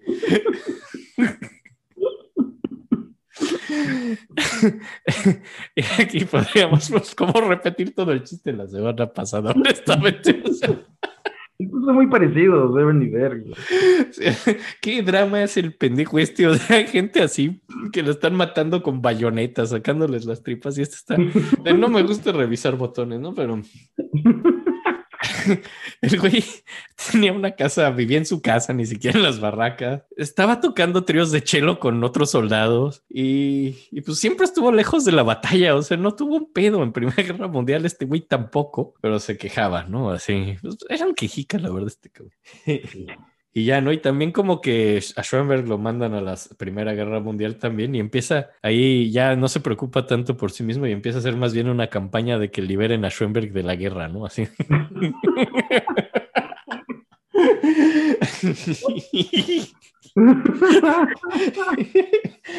y le escribe así como a la gente así de Austria que Schoenberg es valioso y único y que por favor no se vaya a morir y cosas y ya a fines de 2016 logra que liberen a Schoenberg de la guerra y también a él ya lo liberan, ¿no? Porque pues era miope. Entonces, o sea, de, le dan chance, ¿no? A los dos le dieron chance. Realmente si ves de los tres así de la segunda escuela de Viena, a los tres les dieron chance así porque pues, no eran tan aptos, ni uno No de creo, güey. ni uno era apto, pero bueno. y ya en, el, en 1917, pues le pide trabajo a Semlinsky, otra vez en Praga, y pues Semlinsky no aprende, ¿no? Y como que le da trabajo. Ella ahí como que empieza a escribir nada más, así que lo que él quería, su gran fantasía, era vivir en una granja donde estuvieran también Berg y Schoenberg y su familia. Y, y poder cultivar verduritas así para alimentar a Schoenberg y que no tuviera que trabajar nunca. Ese era como su sueño. ¿Por qué le encantaba la naturaleza? Solo quería así sacar zanahorias para Schoenberg del piso, ¿no? No sé. Suena como una secta, ¿no? Es, es, es que sí, es casi como una secta donde Schoenberg Como los, una secta de Schoenberg. Sí, los trata trata- mal los trata mal, pero es el gran líder y es una mamada. Sí, la segunda escuela de bien es más una secta que una ideología Un musical. movimiento artístico. Sí, claro. Me encanta. Y, ya, y también como había guerra y si había problemas económicos, le, le escribe a Alma Mahler y para que le dé dinero para Schoenberg, no para él, ¿no? porque había que juntar dinero para Schoenberg. Es una secta, bien lo dices. y, y ya, y Schoenberg se va como, deja Viena, deja Berlín y se va a este pueblito después de la guerra que se llama Modling. Y entonces, pues Bevern obviamente dice que también se quiere ir a vivir a Modling, ¿no? Ya, o sea, porque solo lo iba siguiendo. Entonces deja su vida y se va a vivir a Modling, así con su familia. Qué loco, güey. Estaba loco el cabrón.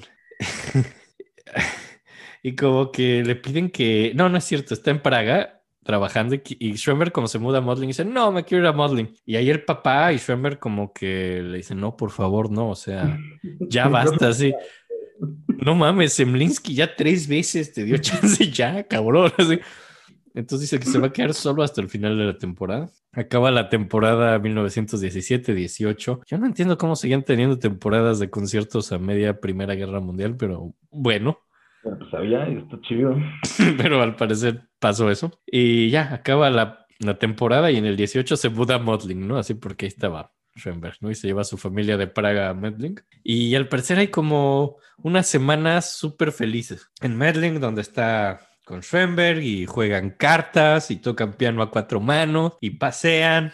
Y pues Modling al parecer es, pues, en los Alpes, entonces tenía sus paseos en los Alpes y veía flores. Era muy, muy feliz este güey por unas semanas, ¿no? Pero luego se le acabó el dinero porque solo estaba en modeling jugando cartas con Schoenberg. y entonces le dice a Schoenberg, ¿sabes qué? ¿Podrías decirle a Semlinsky que por favor me contrate en Praga?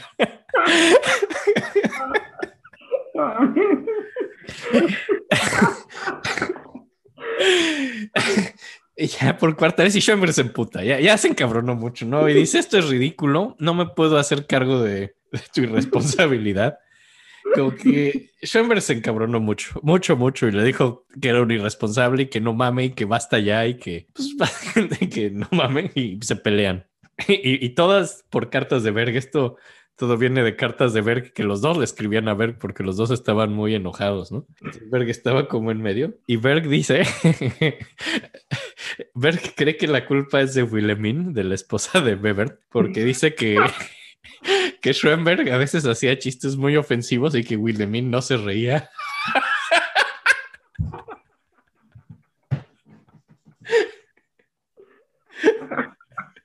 Hubiera estado venido que pusiera porque quería comer, ¿no?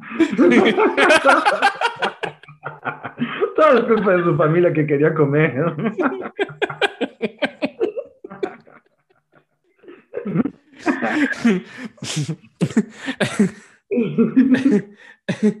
pero, entonces, Berg le echa la culpa a Wilhelmine porque no se reía de los chistes malos de Schoenberg.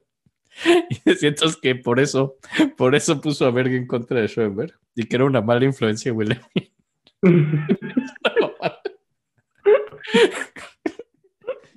che disfuncionalidad horrible. Y el caso es que se pelean y Weber le manda una carta a Schoenberg rompiendo relaciones y Schoenberg dice que igual era un antisemita y que le daba igual.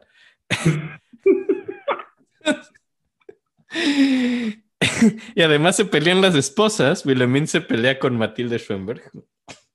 Porque al parecer, creo que Wilhelmine les había mandado algo de comida y unos toppers y no le regresó los toppers.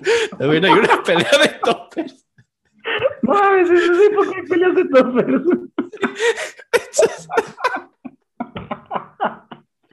Me encanta. Es una belleza. Todo esto es una belleza. Racismo y topes, güey. Me encanta. Además de antisemita, no regresan los topes.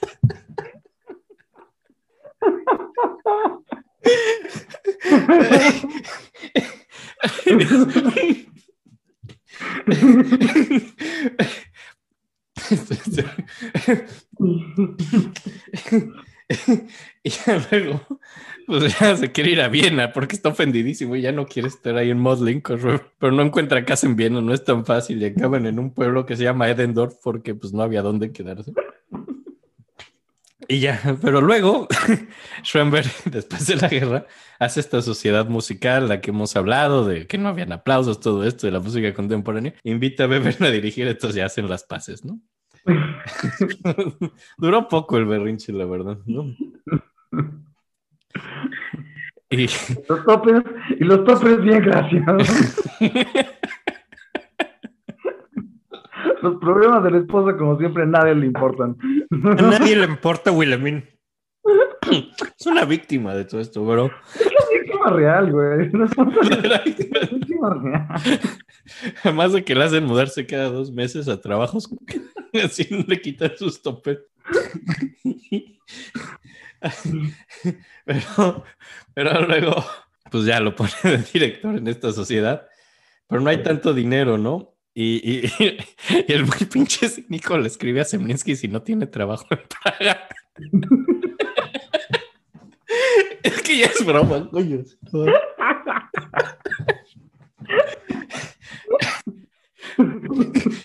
Pero no, porque con todo el nacionalismo y eso, ya Praga ya solo contrataba checos. Entonces, ahí es donde ya finalmente, afortunadamente, ya se acaba eso. Porque, no mames.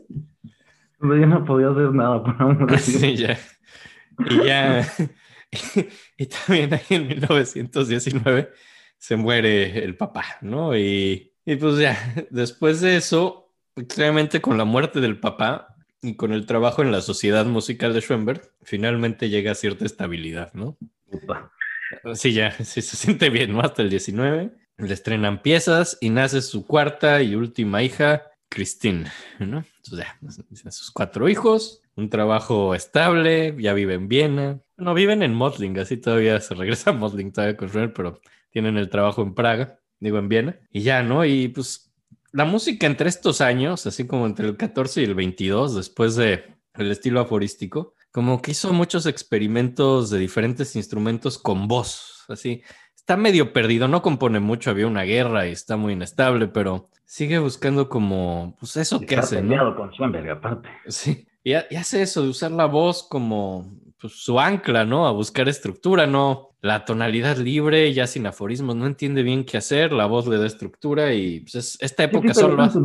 lo que empezó a hacer, ¿no? Como Sí, su primera música era justamente canciones. Oh, y es lo único que le da estructura, ¿no? La- los poemas que leía y que volvía a canciones, lo único que le daba estructura a su música. Por esta época hay muchas rolas incompletas, lo cual me dio un chingo de risa, porque no mames, ¿cómo dejas incompleta una rola que igual va a ser de 15 compases? O sea, no mames, que hizo? La dejó en 12. O sea, que, que no, o sea, que no chingue. O sea, Aquí lo odio de la tía Enrique todo. sí, mi pinche odio así.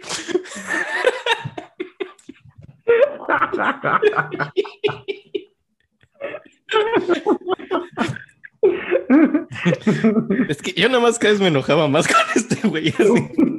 Si no, y dejó rolas incompletas. Y yo, no mames. ¿Cómo? güey? De que dejó de ser divertido leer la biografía, estar enojado. Así nada más así me enojaba. Decía, ah, no puedo. Si voy a caminar por la sala, no voy a seguir leyendo esto. esto es- ¿Cómo, ¿Cómo hace rolas de 30 compases y las deja incompletas? Que no mames. O sea, no es... Para dos instrumentos, o sea, por favor. o sea.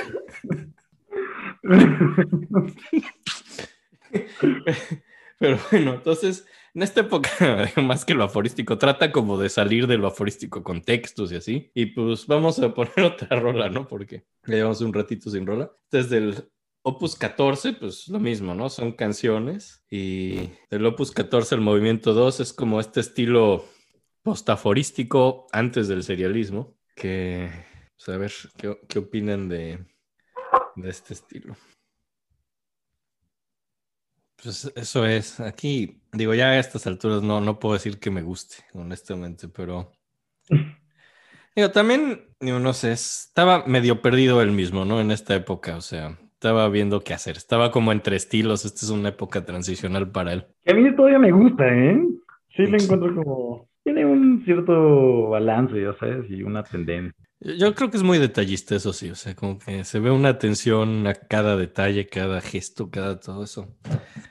Tiene, tiene buena factura, ¿no? Muchachos.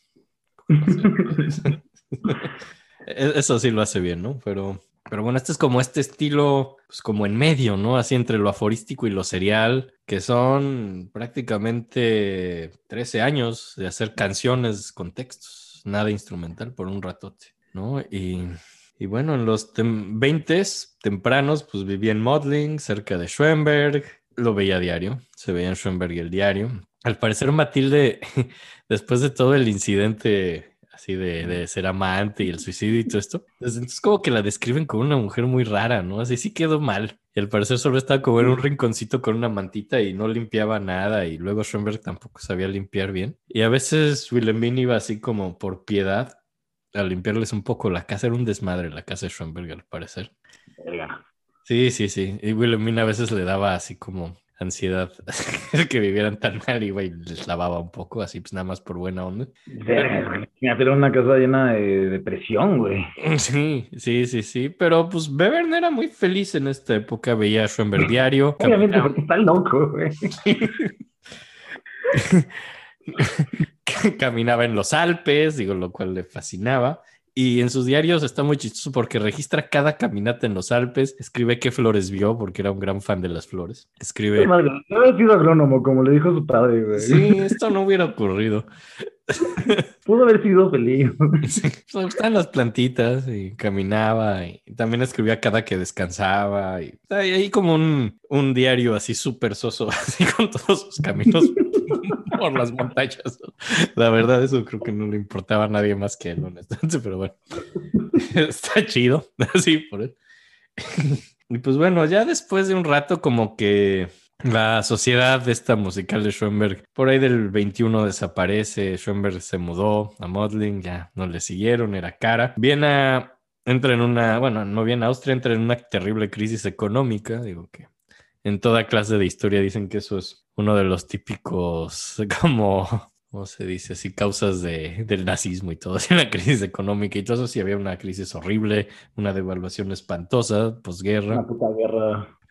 Una posguerra, ¿cómo no va a haber algo así, güey? Sí, no, en esta época de guerra, de entre guerras había pues muy mala economía y pues no, Una política inestable de lo posible. sí, sí, Fascistas y nacionalistas y... era, era un desmadre, pero pues en esta época pues, se acaba la sociedad, ¿no? Y pues, pues, pero es cuando empieza muy bien la carrera realmente de Bebern como director, digo, porque sí les gustó lo que hizo en esta sociedad y con eso consigue...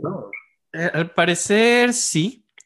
Se dice que era bueno. Él creía que eso de dirigir sin partitura era nada más farolear. Entonces era muy técnico. Al parecer sí, siempre estaba con los ojos en la partitura y moviendo la mano sin voltear a ver a nadie, pero muy técnico, muy capaz. Al parecer era buen director y pues tiene sus orquestas. Dirige como al coro de Modeling, dirige por ahí a la sociedad de Schubert hasta que pues, se pelea y se va. Pues, Eso nunca va a dejar de pasar.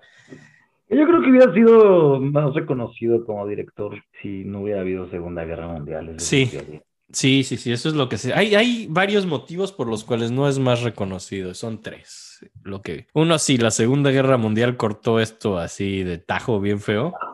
Fue lo más culero. Otro, a veces, eh, pues, otro era que era informal, así a veces se sentía mal, decía que le dolía la panza y a última hora cancelaba y tenía que llegar un sustituto. Y el otro es esto, que se peleaba mucho. Entonces a veces, pues, como que hubo muchas orquestas con las que dejó de trabajar a la mitad, pues porque cualquier, in- cualquier incidente era excusa para pelearse, ¿no? Y- pero sí dirigió mucho, dirigía a Mozart, dirigía a Bruckner, dirigía a Brahms, dirigía a Mahler, dirigía su propia música, la de Schoenberg, a veces la de Berg, o sea, puro alemán y austriaco básicamente, pero Creo que hasta Bartok, ¿no? Llegó. sí llegó a dirigir Bartok, como no, pero era buen director.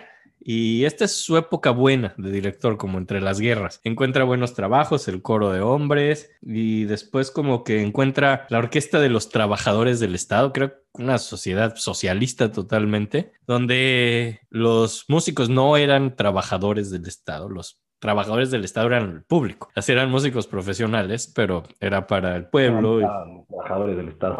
Ajá, y él dirigía eso. y- Básicamente el dinero venía del Estado. pues. Ajá, sí, y pues el público era el Estado y era una sociedad total, completa y absolutamente socialista. Y pues ahí pues trabaja mucho con ellos, dirige mucho ellos. También como que empieza a dirigir la orquesta de la radio de Viena. Le empieza a ir bien de director. Es cuando estos años le empieza a ir realmente bien de director. Y es cuando empieza en 1922 para su Opus 15, que es como una canción también, escribe como un bosquejo serial. Por primera vez escribe una serie para una pieza. A la mera hora lo borra y escribe algo no serial, pero es cuando por primera vez vimos que estaba ahí la idea. Opus 16 no es serial, pero es la última pieza que no va a ser serial en su vida, ¿no? Hay por ahí unos problemas también. Aquí extrañamente vemos que no es antisemita realmente, aunque Schoenberg haya dicho eso y todo así.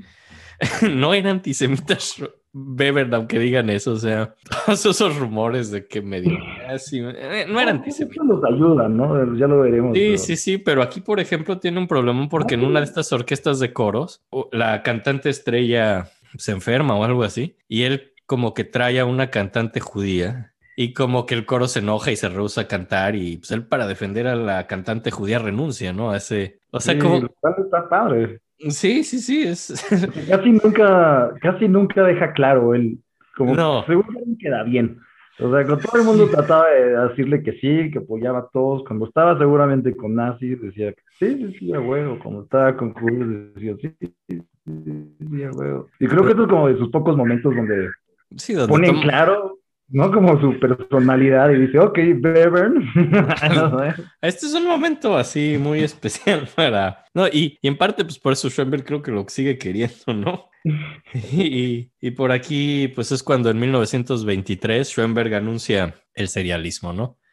Así como dijo Basas, así, notas no contiguas, así, así con su nombre todo culero que le puso Schoenberg al método, anuncia. Pero al parecer había un güey que se llamaba Hauer, que tenía algo muy parecido y al parecer Schoenberg lo hizo justo para ganarle a Hauer, ¿no? Así, no, yo lo pensé primero. Ah, sí. Sí, sí, sí. No sabíamos de eso, ¿eh? No, lo vi, entonces como que se... Entonces ya tiene como versiones diferentes respecto a si le dijo a sus alumnos o no antes del serialismo. Al parecer sí, porque un año antes estaba esto de los bosquejos de Weber, ¿no? En su pieza. Y pues de 1924 a 1926 son las primeras piezas seriales de Weber, los opus 17 a 19. Y ya, entonces cada vez que pues, compone esto es cada vez más sofisticado, va aprendiendo el serialismo, cada vez es más estricto. Y pues es lo que platicabas, que empieza a meter formas. El serialismo le da toda esta estructura que no encontraba y por eso tenía que hacer textos. Y le da estructura y eso le permite regresar a las formas clásicas, a las sonatas, a las danzas, sin miedo a caer así en la tonalidad, sabiendo que con el serialismo puede regresar a, hacer cánones y fugas y todas las formas viejas siendo contemporáneas. Que, que siempre la siguió haciendo, ¿no? Como desde la papacalle, el cuarteto tiene cierta forma de cuarteto. O sea, como que sí era una persona que era muy consciente de las formas y le gustaban, yo creo que por sus años mozos de reggaetonero. Pero como dices, ¿no? Como que esto de cierta forma le da tal vez librarse de la culpa de caer a la música vieja, ¿no? No sé Sí. cómo lo... No, no, sí, sí, definitivo. Esto le dice, bueno, ya si haces esto, pues va a sonar nuevo y no importa que hagas así una fuga. Ajá, no, como que siento que le da cierta culpa de decir como, es que sí me gustan las formas, pero a Schoenberg no, ya sabes, ¿no? Dice, ya, o sea, esto va a ser una fuga, pero no te apures, no va a sonar barroco, va a sonar culero. O sea, está padre. O sea, vamos a hacerlo sin ninguna culpa ni problema. Prometo que no va a sonar bien. Te prometo que no va a sonar bien este minuet. Va a ser el minuet más feo que ha sido en tu vida, ¿no? Y vas a saber que es un minuet, y vas a saber que es un minuet. Y vas a saber Pero que si lo está... analizas, que es lo importante, vas a ver que ahí está, ¿no? Vas a jurar que está mal hecho, pero no. Entonces ya puede volver como a las formas viejas sin culpa alguna de sonar bien. Y,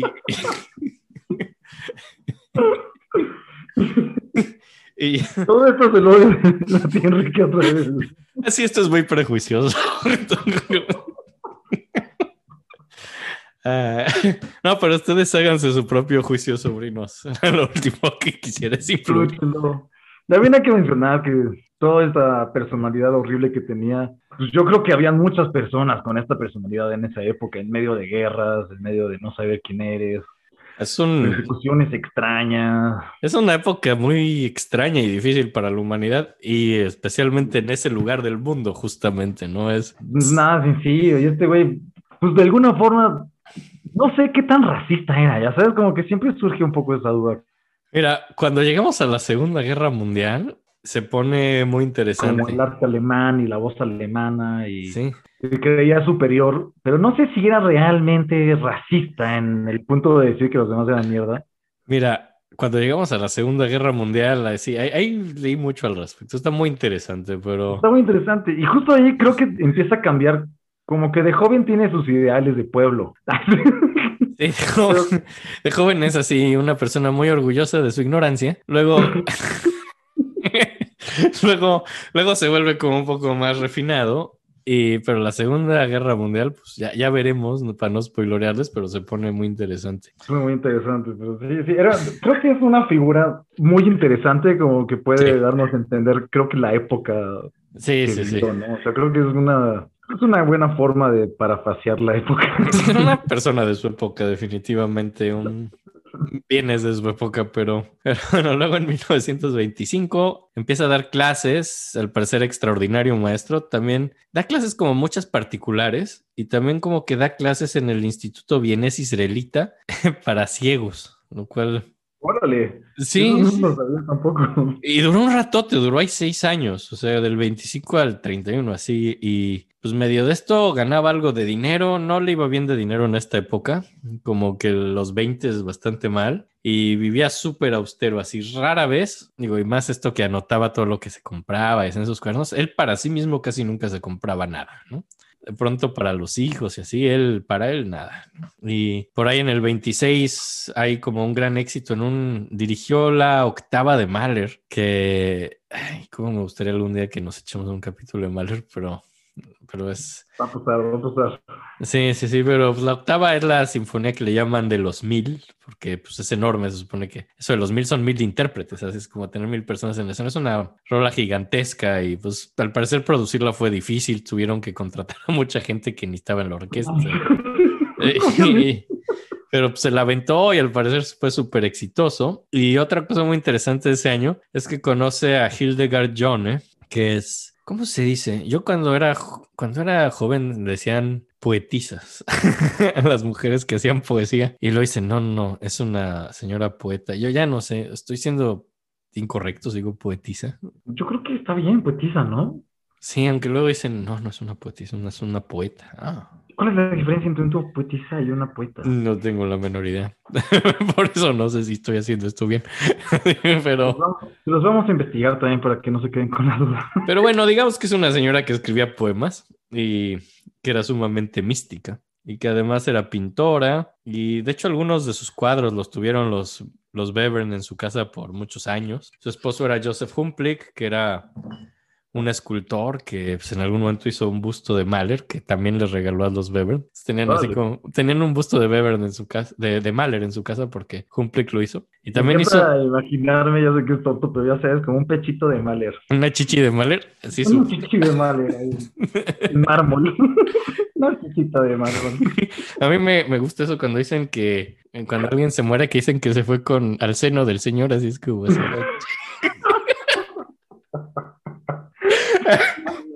Que te guarden sus dedos. O sea, en el escote. Además, generalmente cuando dicen eso es muy solemne, ¿no? Entonces no puedes estarte riendo, ¿no? Es no, como guardarte el dinero en el, en el brasier, ¿no? está en el seno señor. El señor guardándose así a las almas humanas en el brasier. Para luego apostarlos. Con otros dioses. Mira, aquí traigo 500. Seno de señor. Con lo- los senos de hombre, que técnicamente se llama ginecomastia. Cuando, cuando los hombres tienen pechos.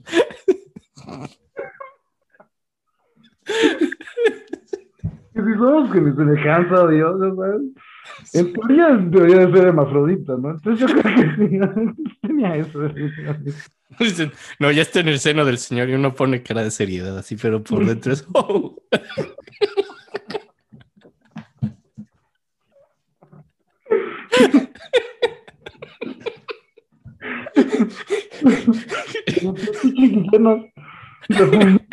Tenía mucho arte.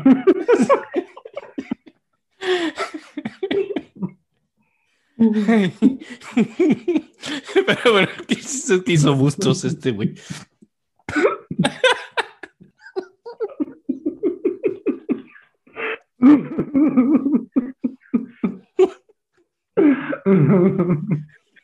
Somos el podcast más inmaduro, me encanta. like your opinion, man.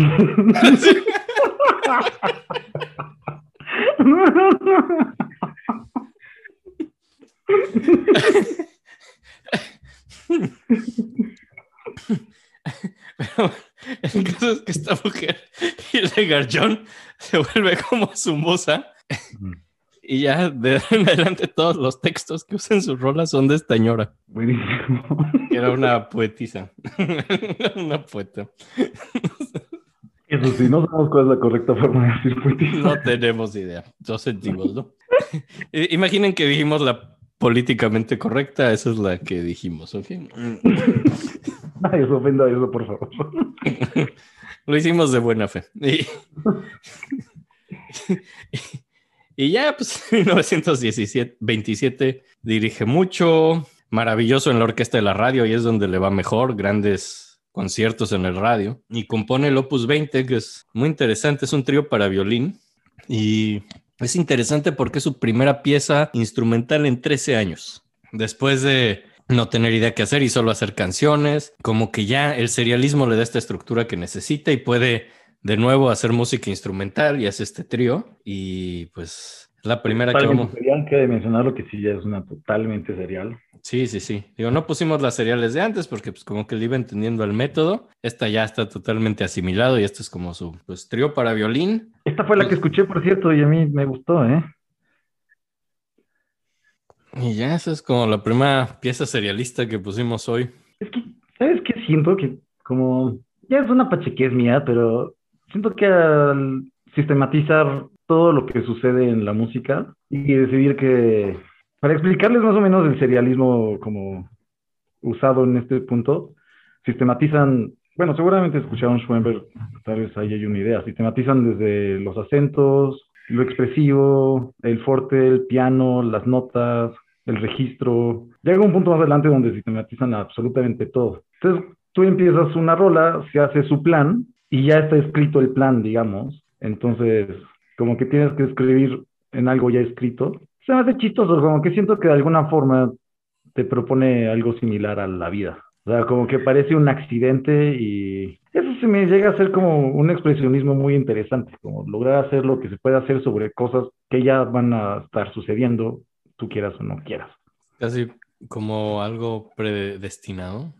Ajá, como una idea similar al destino. Y Adorno en algún momento hace, bueno, más bien una cita de Adorno que habla sobre Bevern. Dice que es el único que propone la expresión musical en su sentido estricto que lo lleva a tal punto que revierte el peso de un nuevo objetivo. Vale. Entiéndase cómo se puede entender. Adorno es un extraordinario teórico. sí. Y Malus Novelli, que por lo visto lo amaba. Sí, sí, sí. Adorno era fan de esta gente, digo. Creo que en algún momento, la semana que entra, es que, digo, sobrinos, sobrinos, hemos de confesar que grabamos unos capítulos en desorden total. La semana que entra vamos a tener un capítulo muy interesante. No les voy a spoilerear de qué se trata, pero se menciona algo, una serie de conferencias de Bernstein y hay una que citan a Adorno mucho, así como, como el gran teórico que habla de, de Schoenberg y ya vimos que también fue alumno de Berg y aquí lo vemos hablando de Webernes, un teórico maravilloso y aquí lo vemos muy cercano pues a toda la segunda escuela de Viena. Es que de cierta forma sí revolucionaron todo. Entonces, no, como que trato de escuchar esta música ahora con un nuevo cariño y como trato de leer lo expresivo y lo, no sé, lo que vio, lo que, no sé, lo que movió a todos los que siguieron después, que algo debe haber. Ah, no, digo, la importancia de este güey en el como continuo de la historia de la música es innegable, incluso hasta más que los otros dos, o sea, digo, ya, lo hablaremos al final, pero la influencia de Webern es gigantesca. Gigantesca, y creo que es porque era un filósofo muy atinado, ¿no? O sea, como que era muy... Pues, no tanto, yo creo que era como un ignorante. También nunca dijo eso. dijo eso, pero sí era un tipo muy genial. Era un ignorante, pero, pero la verdad, pero la verdad sí, su, su contribución a la música es gigantesca. O sea, en cuanto al continuo de la música, es el que más influyó, ¿no? De todos ellos. ¿Cómo lo odio? Me caga. Pero, pero miren el profesionalismo con el que se habla de este güey.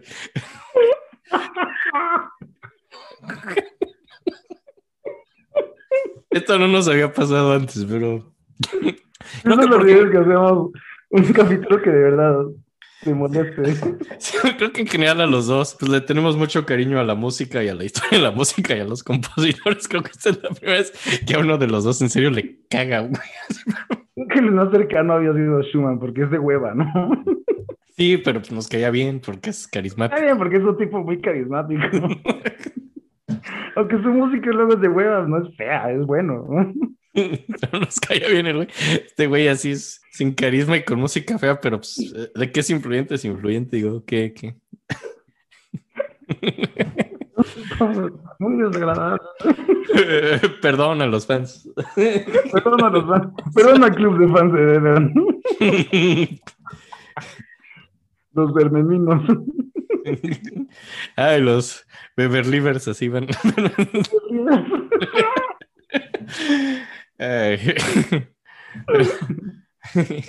Pero, luego, bueno, en el 25 hace como pues más conciertos y y pues da muchos, diri- dirige mucho, dirige muy bien, pero pues ahí por ahí se cancela uno porque se siente mal y como que todos sus amigos le pagan como el irse a uno de estos pas así de cura, ¿no? Así porque pues, están las, es como que ahí se echa tres meses medio descansando y, y aprovecha para escribir su opus 21, que es una sinfonía, su única sinfonía, y pues que básicamente tiene un chorro de cánones, un chorro de simetría, de eso se trata, de estructuras. Lo que sí es que pues todas las estructuras de Webern son muy precisas, eso. Sí, son increíbles.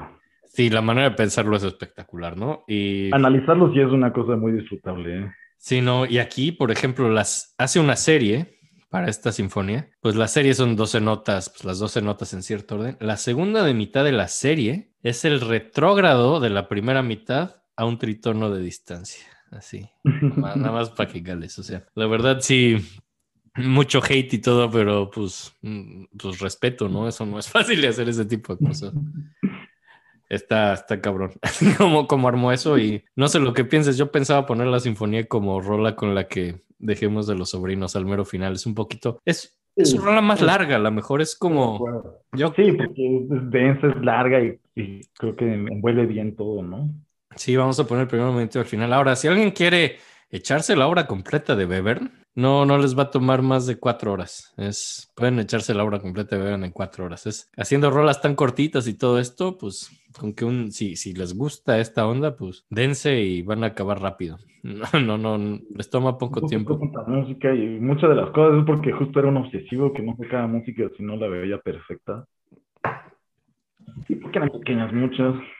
Es, es poco y realmente son 31 opuses, no, no es tanto, ¿no? Pero bueno, hace su sinfonía y ya, como que del 29 al 33 es esta época ya serial y antes de pues que sube el nazismo, donde se dedica a, dirigir mucho.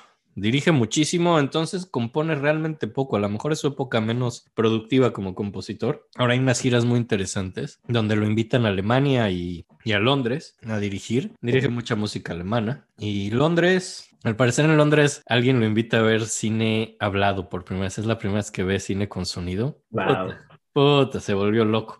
Es que también imagínate, debe ser padrísimo, ¿no? Puta. Puta. No, sí, no, una locura, ¿no? Yo me acuerdo que mi abuela me contaba que antes hacían estos cines de pueblo, ¿no? Que venían con las ferias Ajá. y ponían como una lona y, y en medio de la feria luego pasaban películas y era la forma en que podían ver películas como que entras a un cine, güey, y hay sonido, está muy cabrón, güey. No, se volvió loco. Al parecer es como un evento muy padre en la vida de Bevern, así que un día vio cine, cine no mudo, ¿no? Y se volvió loco, ¿no? En Londres. Pero fuera de eso, pues no le gustó ir a Londres, ¿no? No le gustó la ciudad, no le gustó el clima, no le gustó ir en un barquito en el mar. Cosas como que le molestaron mucho. Yo odiaba Londres, hay que recordarlo.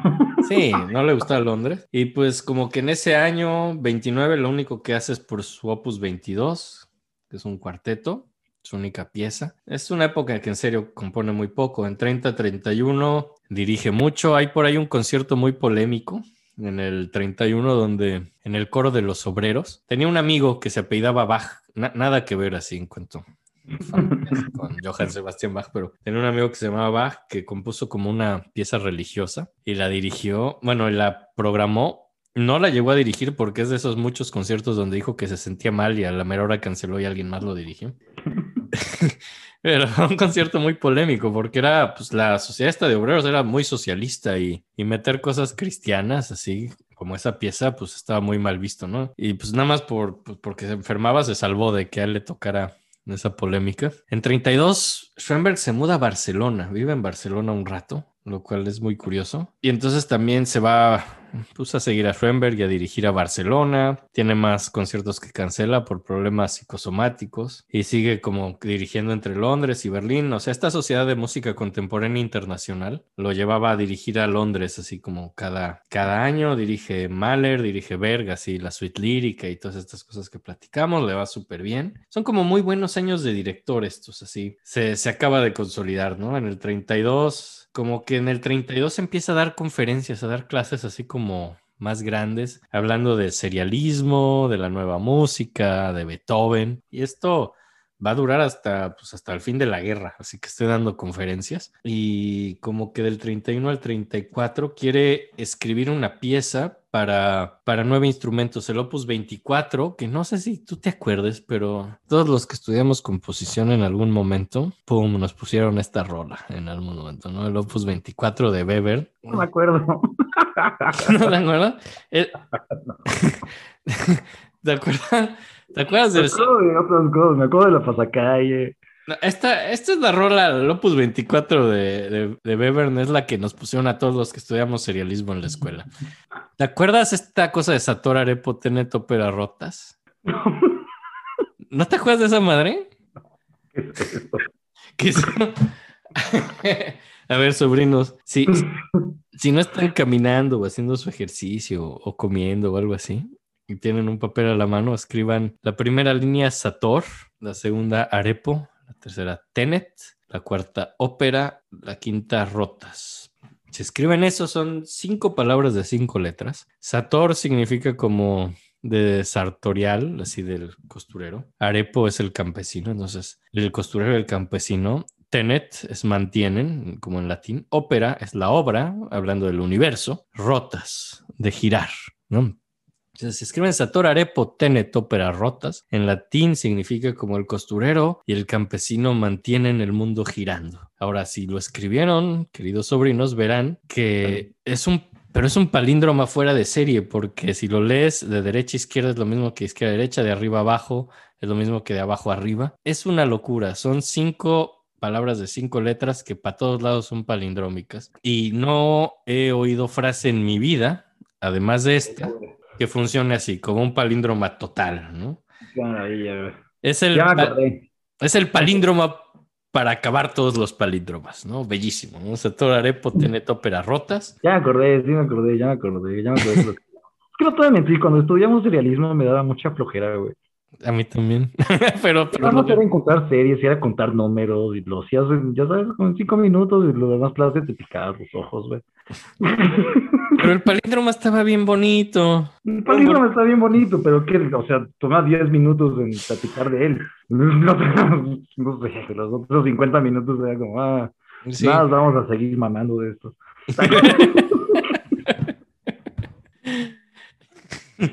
Pero, Creo que lo, lo quiere en mi memoria. no, esta es la pieza que le enseñan a todo alumno de serialismo. Es muy bonito. De ahí sale lo de los palíndromos, digo, lo de las matrices que platicamos. Exacto, porque sus matrices tratan de ser palindrómicas y que se lean igual de arriba para abajo y que de izquierda a derecha y de derecha a izquierda, porque vienen de ese palíndroma perfecto, ¿no? Que pues, viene del latín y pues de ahí trata de hacer el opus 24 y el caso es que es bien difícil hacer esto y no le sale la serie toda simétrica y retrógrada y todo esto. Es que es una cosa muy, muy difícil. Imagínense eso. Ahora en notas y que todos los instrumentos funcionen un palíndroma continuo en todos lados todo el tiempo, básicamente. Sí, no, y pues por tres años no lo logra. Es el pedo que por tres años no logra componer del 31 al 34 porque... Es como un sudoku. Es como un sudoku Sí. muy pinche difícil. Sí, sí, sí, sí. Y está este güey tres años trabado en este sudoku sin saber resolverlo. A la Me mitad... encanta, ¿eh? me encanta eso, sí es divertidísimo. Hacer, o sea, cuando hacías matrices y que funcionaran de una forma específica, era como hacer un sudoku. Sí, y esta es pues... seis años clavadísimo, güey. Que se lee igual de atrás para adelante que adelante para atrás. Está bien difícil. De arriba para abajo y de abajo para arriba. De un lado al otro iba a ser igual. O sea, ya las diagonales iban a estar adentro. Este güey se tardó tres años. Digo, a la mitad hizo una rola, el Opus 23, ¿Qué crees que hizo? Hizo una rola vocal porque es lo que hacía cada que no tenía idea qué hacer. Entonces, hacía una rola vocal porque no lograba cómo pasar sus Sator Arepo Tenet óperas rotas a música y se tarda tres años. Entonces escribe esto a la mitad, pero pues bueno, está muy clavado tratando de resolver del 31 al 34 su opus 24, pero pues del 31 al 34 pues está el 33 a la mitad. Y es cuando pues los nazis, Pues los- sí, pues ganan los nazis en Alemania. Y ahora, esto es muy notable como muchos llaman a Bevern como inocente o ignorante o qué pedo, pero toma con mucha inocencia lo de los nazis. Dice pues, que realmente no está tan grave. Pero muchos, ¿no? Digo, esa era la intención, yo creo, en el momento, como... Ah, que había mucha gente inocente, sí. Ahora, Schoenberg, como nos contó el Basaza, muy listo el güey, se escapó luego, luego. Estaba viendo los pinches locuras. Vale. Sí, ¿no? Y sabía pues, lo que venía, pero por ahí como que Weber pues está triste porque se fue Schoenberg, se fue a Estados Unidos escapando del nazismo, pues, porque era judío. Pero le escribe cartas pidiéndole que por favor vuelva a Austria. Y dice, güey, esto no está tan mal, o sea, por favor, vuelve a mejorar, ¿no? Todo va a mejorar, va a mejorar la economía. No son antisemitas, te lo prometo. Sí, pero le escribía a Schoenberg pidiendo que volviera a Berlín o a Austria a la mitad del nazismo. Es como eso de tweets, tweets que envejecen muy mal. Básicamente, ¿no? Cartas que envejecen terrible. O sea, estas de Weber diciendo a que regrese a Austria a la mitad del nazismo. y, y pues ya, está terrible porque los nazis, digo, sus orquestas pues eran de obreros y así, pues que era algo que veían muy socialista y pues lo primero que hacen los nazis es pues cancelar eso, ¿no?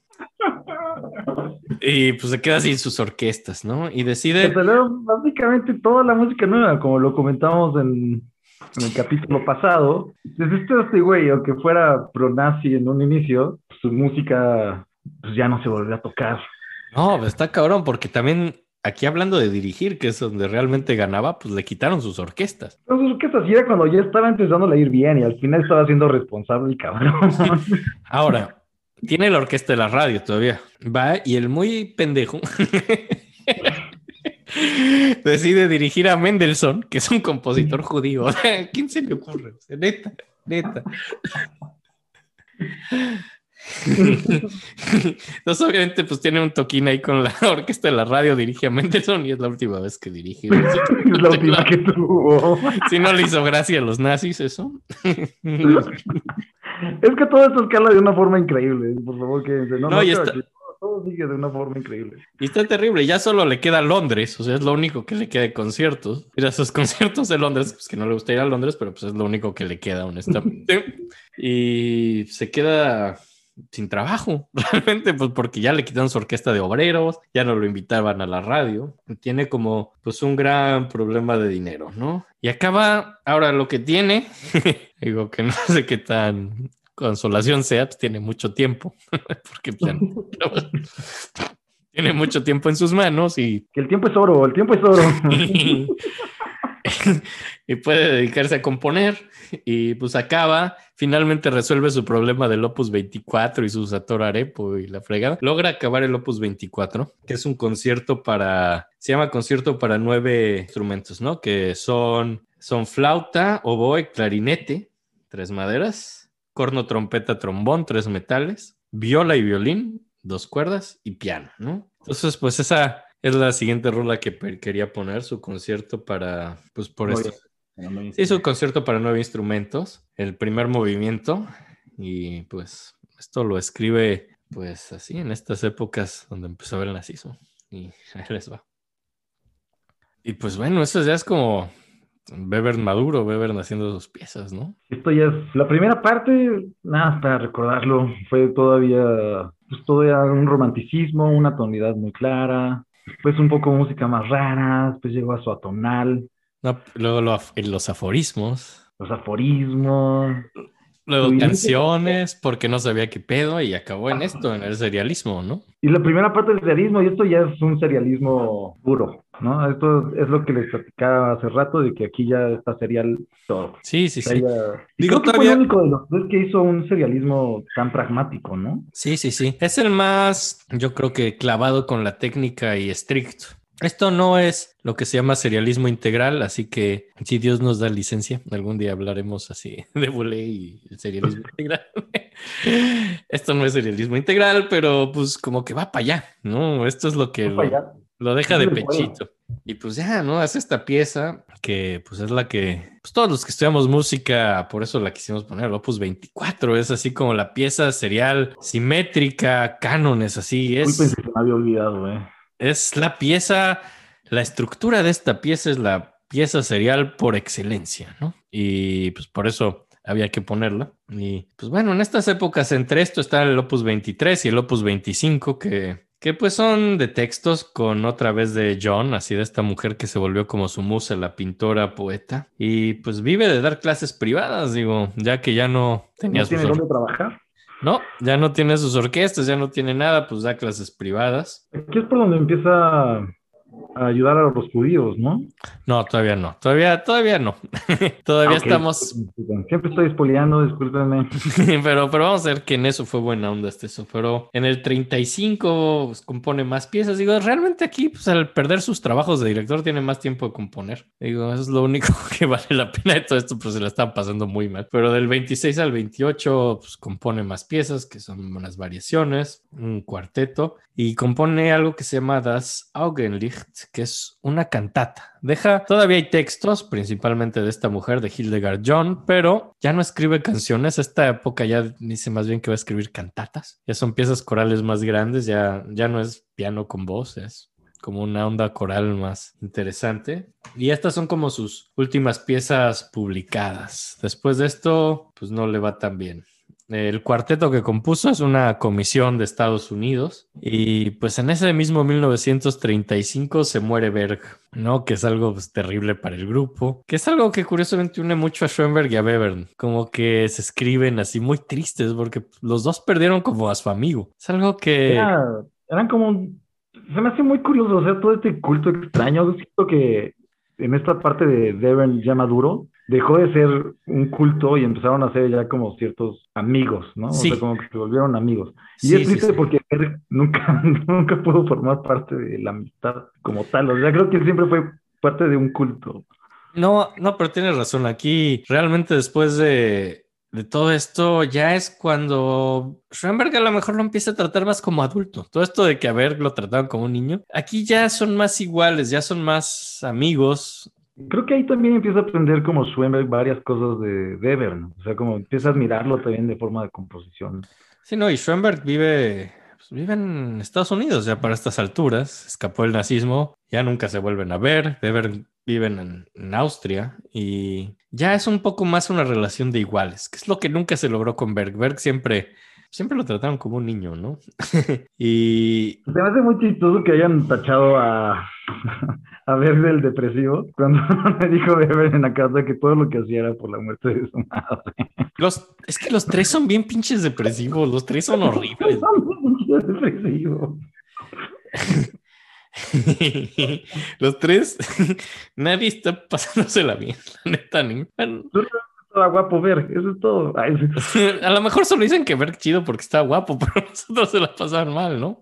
Y, y pues por esta época es muy extraño. Todo esto de la muerte de Berg, digo, lo vimos desde el lardo de Berg la semana pasada, pero pues deja su concierto para violín, ¿no? Para Krasner, el violinista que lo comisionó. Y pues Krasner, pues quiere estrenar esto, se murió Berg y va... Están en Viena, está con, con Bevern en Viena y la idea es estrenarlo en Barcelona con la orquesta Casals, que pues había estado con Schoenberg, y tienen que ir a Barcelona, Bevern y Krasner, a estrenar el concierto de Berg, ¿no? En 1936, empezando después de la muerte de este güey. Ahora, el, la ruta lógica de Viena a Barcelona es, pues te vas de Viena, de Austria a Suiza, Suiza a Francia, Francia a España. Ahora, todo el mundo se va así, todos los que iban al concierto, Helen, la viuda de Berg, pues, toda la gente que iba a ir al concierto desde Viena hace esta ruta, pero Webern extrañamente se va a ir con Krasner, se van a ir juntos, ¿no? El director y el violinista dice, no, no, no, pasemos por Múnich, ¿no? Tienen que... Entonces, lo lleva por Alemania a, este, a Krasner, que es un violinista judío, en 1936, y... ¿Qué pedo con esos videos, carajo? Es que Webern estaba loco, ¿no? Y llegando a Múnich, en vez de seguirse directo a Barcelona o lo hace bajarse y dice, quiero invitarte una cerveza, ¿no? Y todo el mundo dice que eso es fuera de carácter de Bevern. Bevern era pobre y no le compraba cervezas a nadie. ¿No? Y hace que, que Krasner se baje en Múnich y le compra una cerveza y se toman una cerveza en Múnich. Se suben al tren y justo cuando cruzan la frontera de Alemania, dice, ya ves, ya ves, güey, cómo la Alemania nazi no es problema para un judío. Te pudiste tomar una cerveza en Múnich y nadie te dijo nada. Entonces. Idiota, güey. Seguía siendo un idiota todavía. Seguía siendo un idiota. Entonces, y pues hizo al violinista judío meterse a Alemania nazi así en el 36 y pues le invitó una chela. Pero, pero bella, verga, ¿no? O sea, como que es raro toda esta cuestión de Weber ni el nazismo, ¿no? Nos lo hace pasar por, pues, por la Alemania nazi, pero al final llegan a Barcelona, se va a estrenar esto. Tiene tres ensayos antes de estrenar. Como que hace dos ensayos, no avanza mucho, llegan así solo al primer movimiento del cuarteto, digo, el concierto para violín de Berg, y dice que eso no puede salir bien, se encierra en su cuarto en el hotel y se encierra con la partitura a llorar, porque obviamente es triste de que se murió su amigo.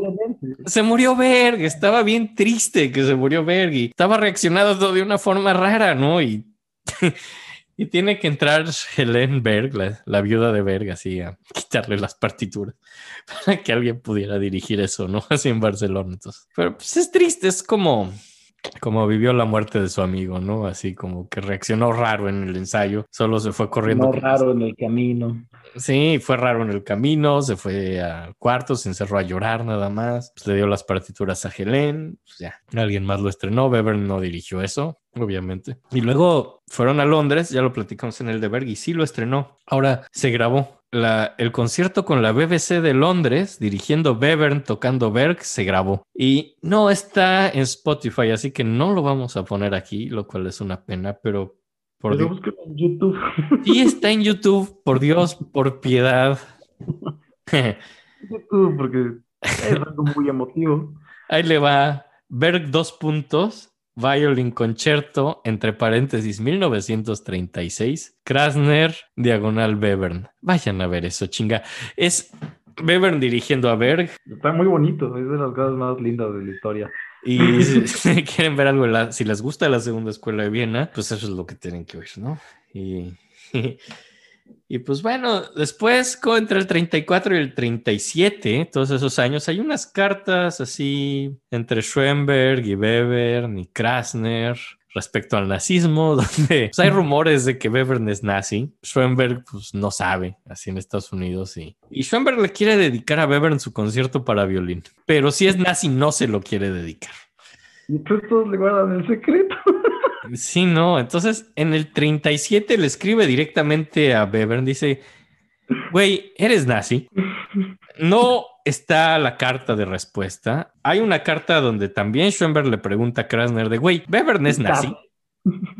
Y Krasner dice que no. En parte, pues para no alterar a Schoenberg, honestamente digo, quería mucho a Weber, ¿no? Entonces, y era judío. Lo que sí hay es que al final sí le dedica el concierto para violín a Weber. ¿Cuál es chido? Porque tampoco era nazi nazi, o sea, estaba confundido. Weber no sabía nada. Weber estaba idolatrando un partido político que pensaba que lo iban a ayudar a Alemania, como todos los partidos políticos del mundo, güey. No, y es, es raro, digo, Krasner miente y dice, no sabemos que este güey se le dedica esto y Schoenberg por ahí hace una dedicatoria muy rara donde dice lo que nos dividió algún día ojalá nos junte. Esa es una dedicatoria muy extraña, pero el caso es que sí hay dedicatoria, entonces también podemos asumir que la respuesta de Weber a Schoenberg a la respuesta a la pregunta directa de güey, ¿eres nazi? Seguro fue no, porque si no, no se lo hubiera dedicado, ¿no? Eh, por eso decía que era un queda bien hasta cierto punto, ¿sabes?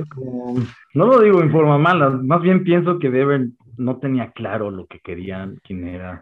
Y era un güey que idolatraba un partido. ¿no? Y en el 38, pues está cabrón, porque es cuando es el Anschluss, que básicamente es la anexión de Austria a Alemania, ¿no? O sea, esto no hubo guerra, solo decidieron, pues, anexar Austria a la Alemania nazi. Y pues aquí es donde ya todo medio vale madres, así con la Anschluss entrando a Austria. A Weber lo consideran de los compositores degenerados. Y entonces... pues ya olvídate, ¿no? O sea, Universal ya nunca va a publicar sus piezas, ya nunca la van a tocar. Y al entrar esto, dicen, bueno, Alemania y Austria ya son el mismo país, entonces ya no hay Sociedad Austríaca de Música Internacional Contemporánea, así que pues ya no hay conciertos en Londres. Para Bevern es terrible, esto es quedarse sin dinero, ¿no? Y pues por ahí escribe una cantata y sus variaciones para orquesta. Se estrenan en Suiza en el 43 con un permiso especial. Es su último viaje. Ya apenas nadie quiere tocar su música. Es música bolchevique degenerada, ¿no? Según pues, los nazis. Y aparte, recordar que si la tocaban, se iban a meter en un pedo. O sea, Y- Sí, sí, sí. Y está cabrón porque el güey, pues Schoenberg era judío, Webern, pues era muy simpatizante de Schoenberg y los suyos. Este güey realmente era el más nazi de los tres, si lo queremos ver así. Igual los nazis le dijeron que no. O sea, imagínate ser nazi que igual te baten los nazis, está cabrón. Entonces está, pues, está. Ya digo, recordemos lo de la, lo de por qué lo sacaron, ¿no? De, de la orquesta de socialista. Sí, no, eh, o sea, como que te digo que no era, si era, era medio que era es, bien. es, es que es muy raro.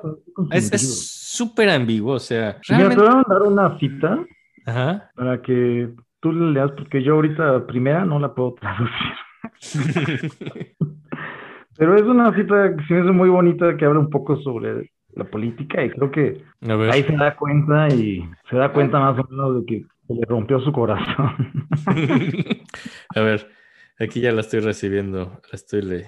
¿Esta cita de quién es? ¿Quién habla? Lo dijo Weber. Esto lo dice Beren. No por una doctrina coherente o por un cuerpo sistemático de ideas interrelacionadas, sino por una visión del mundo más vaga, compuesta por un número de prejuicios con un intento de agradar a diferentes audiencias, con el cual escasamente podemos dig- dignificar el término ideología de Dios de mi vida.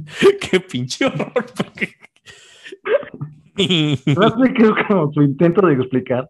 Qué Porque bonito. el güey es- está confundido, ¿sabes? Es como No "Y mames. muchas ideas y yo no sé cuál de todas creer.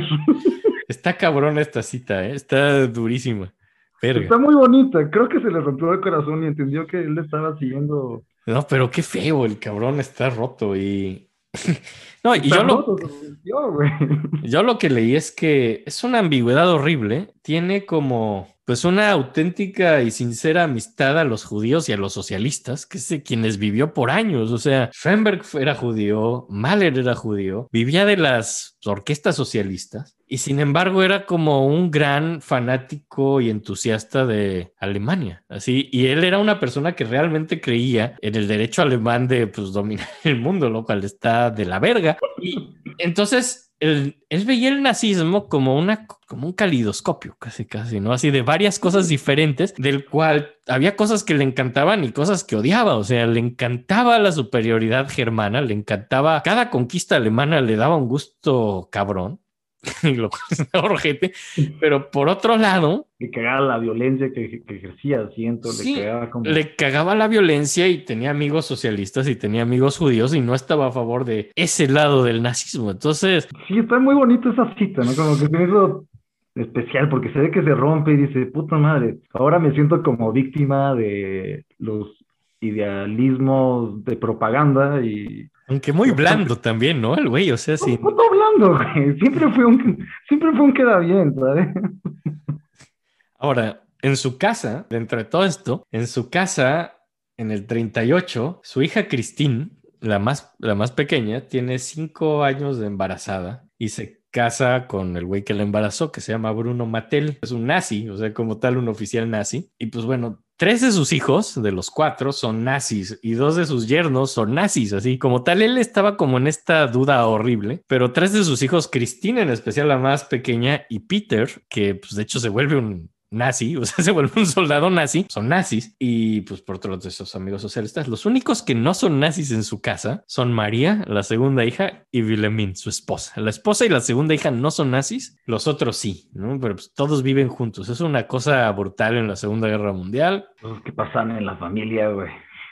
Sí, ¿no? Y está cabrón, ¿no? Y por ahí así como que está toda esta duda, que si es nazi, que si no es nazi, Schoenberg dudando de si es todavía su amigo, ¿no? Ahora, Goebbels, queremos seguir haciendo este podcast súper incómodo, Goebbels le da una beca, así.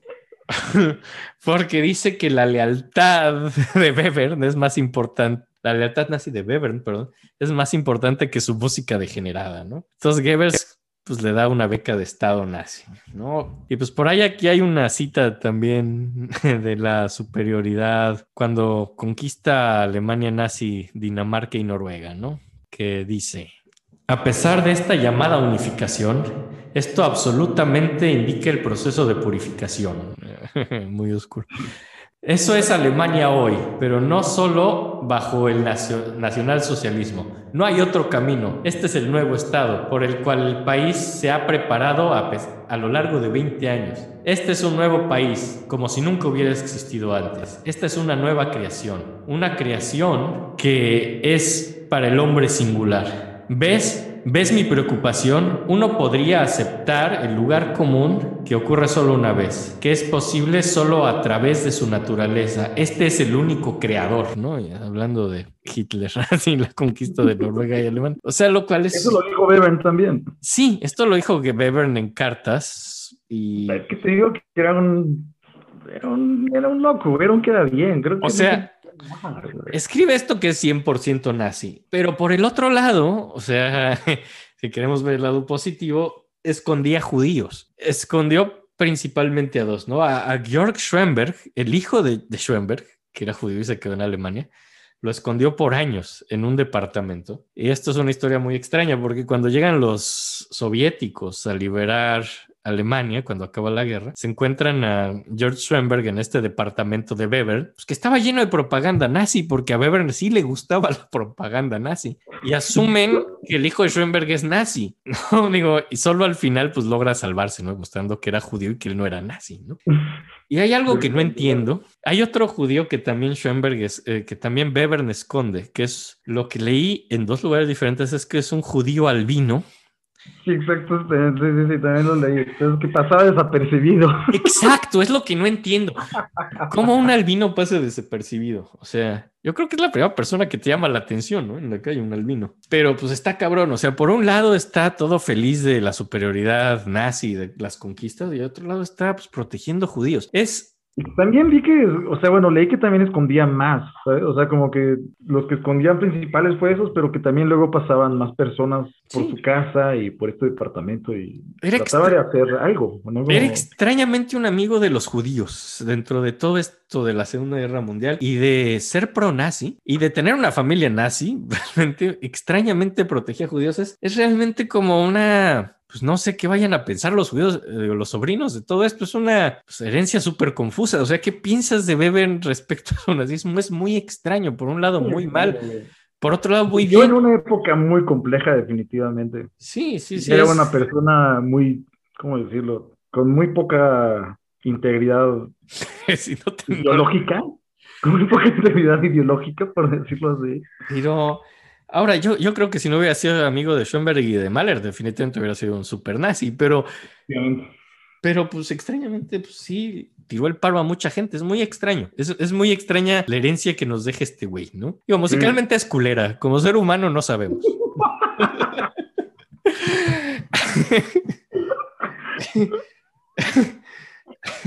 y ya como que el 41 al 43, a media guerra escribe su último opus, el 31, ¿no?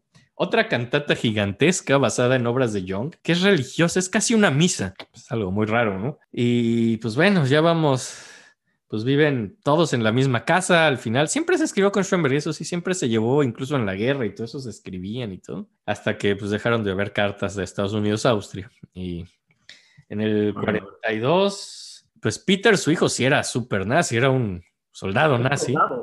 Sí, un soldado. Es muy triste porque se muere.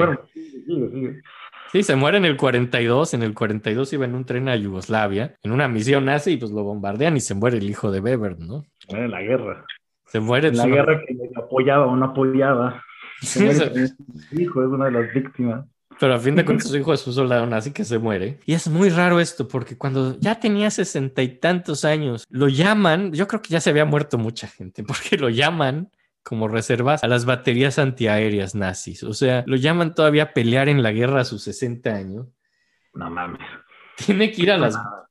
Vive por ahí un rato en las barracas, en baterías antiaéreas, no dura mucho. Y ya en 1945, ya cuando la guerra va acabando, se mudan todos a Mitterschild, que es otro pueblo. Y pues muy bien, porque una semana después entraron los soviéticos a Modling. De hecho, tomaron su casa y la volvieron cuarteles del ejército. La casa de Modling de Bevern acaba siendo cuarteles. Y pues acaba la guerra. Pues spoiler alert: sobrinos ganan los aliados. Por si no,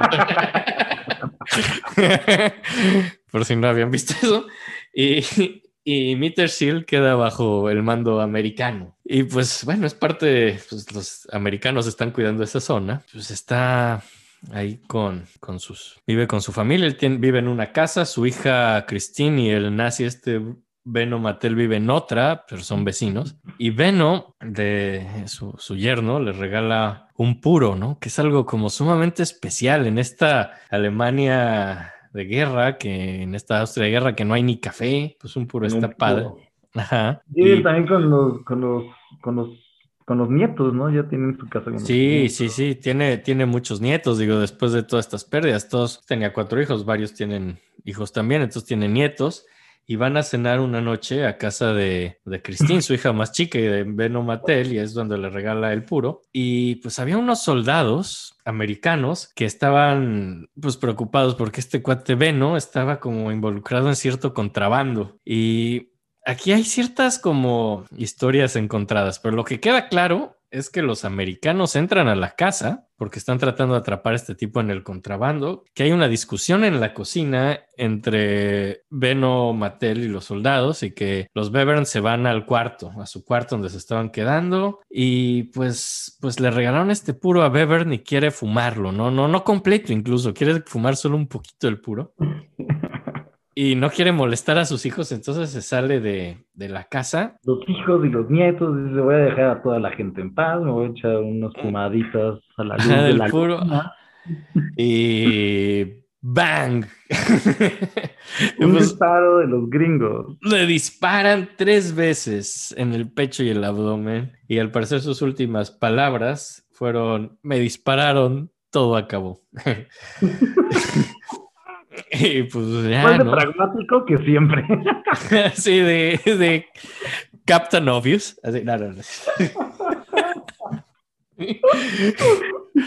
Pues sí, eso lo explicó que se, pues ya se muere, ¿no? Entonces le dispararon aquí, pues hay como muchísimas versiones. Eh, estaba, antes que nadie dicen estaba oscuro, no se puede ser perfecto qué pasó. Hay quien dice que los americanos, que había un toque de queda, y que al salirse de la casa lo violó, entonces le dispararon. Sí, no, Hay quien dice que... Yo, pues, la que sabía era que iba a haber toque de queda, se salió unos minutos antes, una media hora antes, pero ya estaban los policías, digo, los gringos afuera, los militares, y ¡pum! También hay quien dice que esa es una historia. Hay quien dice que el toque de queda solo era para Mattel porque lo estaban como persiguiendo por el contrabando y que creyeron que era Mattel. Hay quien dice que salió y como prendió el puro, vieron fuego y pensaron que era algo... Pensaron que era dudoso que metió las manos al bolsillo para buscar un encendedor y creyeron que era un arma. Hay quien dice que le advirtieron, que le dijeron no te muevas y no entendió y se movió y le dispararon. Pues hay varias versiones, realmente yo creo que si no supimos hasta este momento nunca lo sabremos, pero el caso es que pues, lo matan. Yo creo que no importa, está claro lo que sucedió. Un soldado Salió y lo mataron los soldados le da un tiro y se muere, ¿no? Y el soldado americano se llama, se llamaba Raymond Norwood Bell y al parecer toda su vida vivió con culpa y murió por alcoholismo en el 55. Se volvió un alcohólico. Sí, murió 10 años después. A lo mejor él sí era fan, así no como yo. A lo mejor a él sí le gustaba la rola.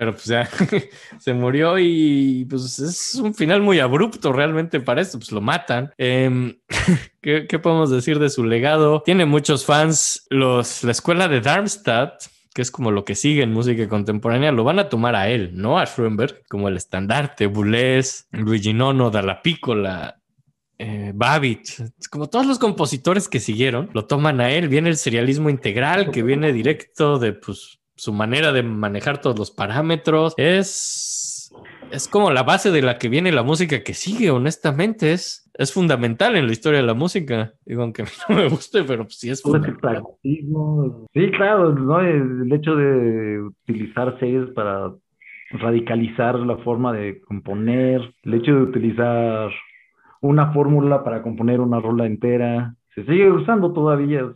fue una escuela la que hizo gracias a su búsqueda de purismo musical, ¿no? No sé cómo llamarle. Pues es, es, digo, Digo, digo purismo, nada más como para hacer la broma de que su purismo y la guerra del purismo racial fue lo que lo mató.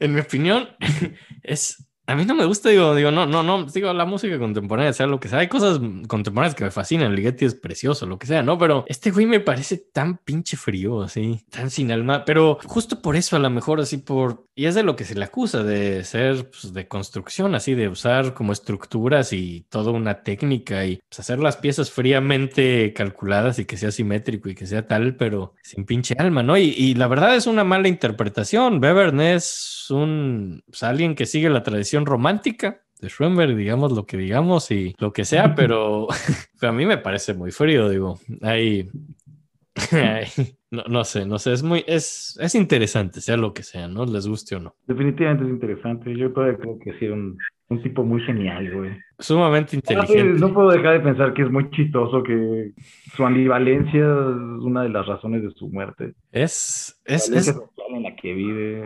es época. Es de las últimas muertes de la Segunda Guerra Mundial, de las últimas muertes de la guerra. Digo, sobrevivió hasta que hubo la rendición y todo, se murió cuatro meses después. Es de las últimas muertes de la Segunda Guerra Mundial. Eh, no apoyen la guerra, querido sobrino. Este es un capítulo bien denso, ¿no? Espero que lo hayamos manejado inteligentemente, Dios de mi vida. Por favor, recuerden que todo lo que dijimos es broma. Forma políticamente correcta. Sí. Y ya escríbanos las tías de la música gmail.com. El Instagram es las tías de la música, Facebook es las tías de la música, también Twitter, Dios los guarde muchísimo, es tías de la música. Y Y recuerden, si quieren salir a fumar en la noche, pónganse un suéter, no se vayan a resfriar. sí, que es lo menos peor que les podría pasar por lo que hemos notado. Los queremos Ya. mucho. Y ya la semana que entra va a estar más fresa, se los prometemos. Los prometemos. Esta es la Sinfonía de Weber, los adoramos. ¡Tata!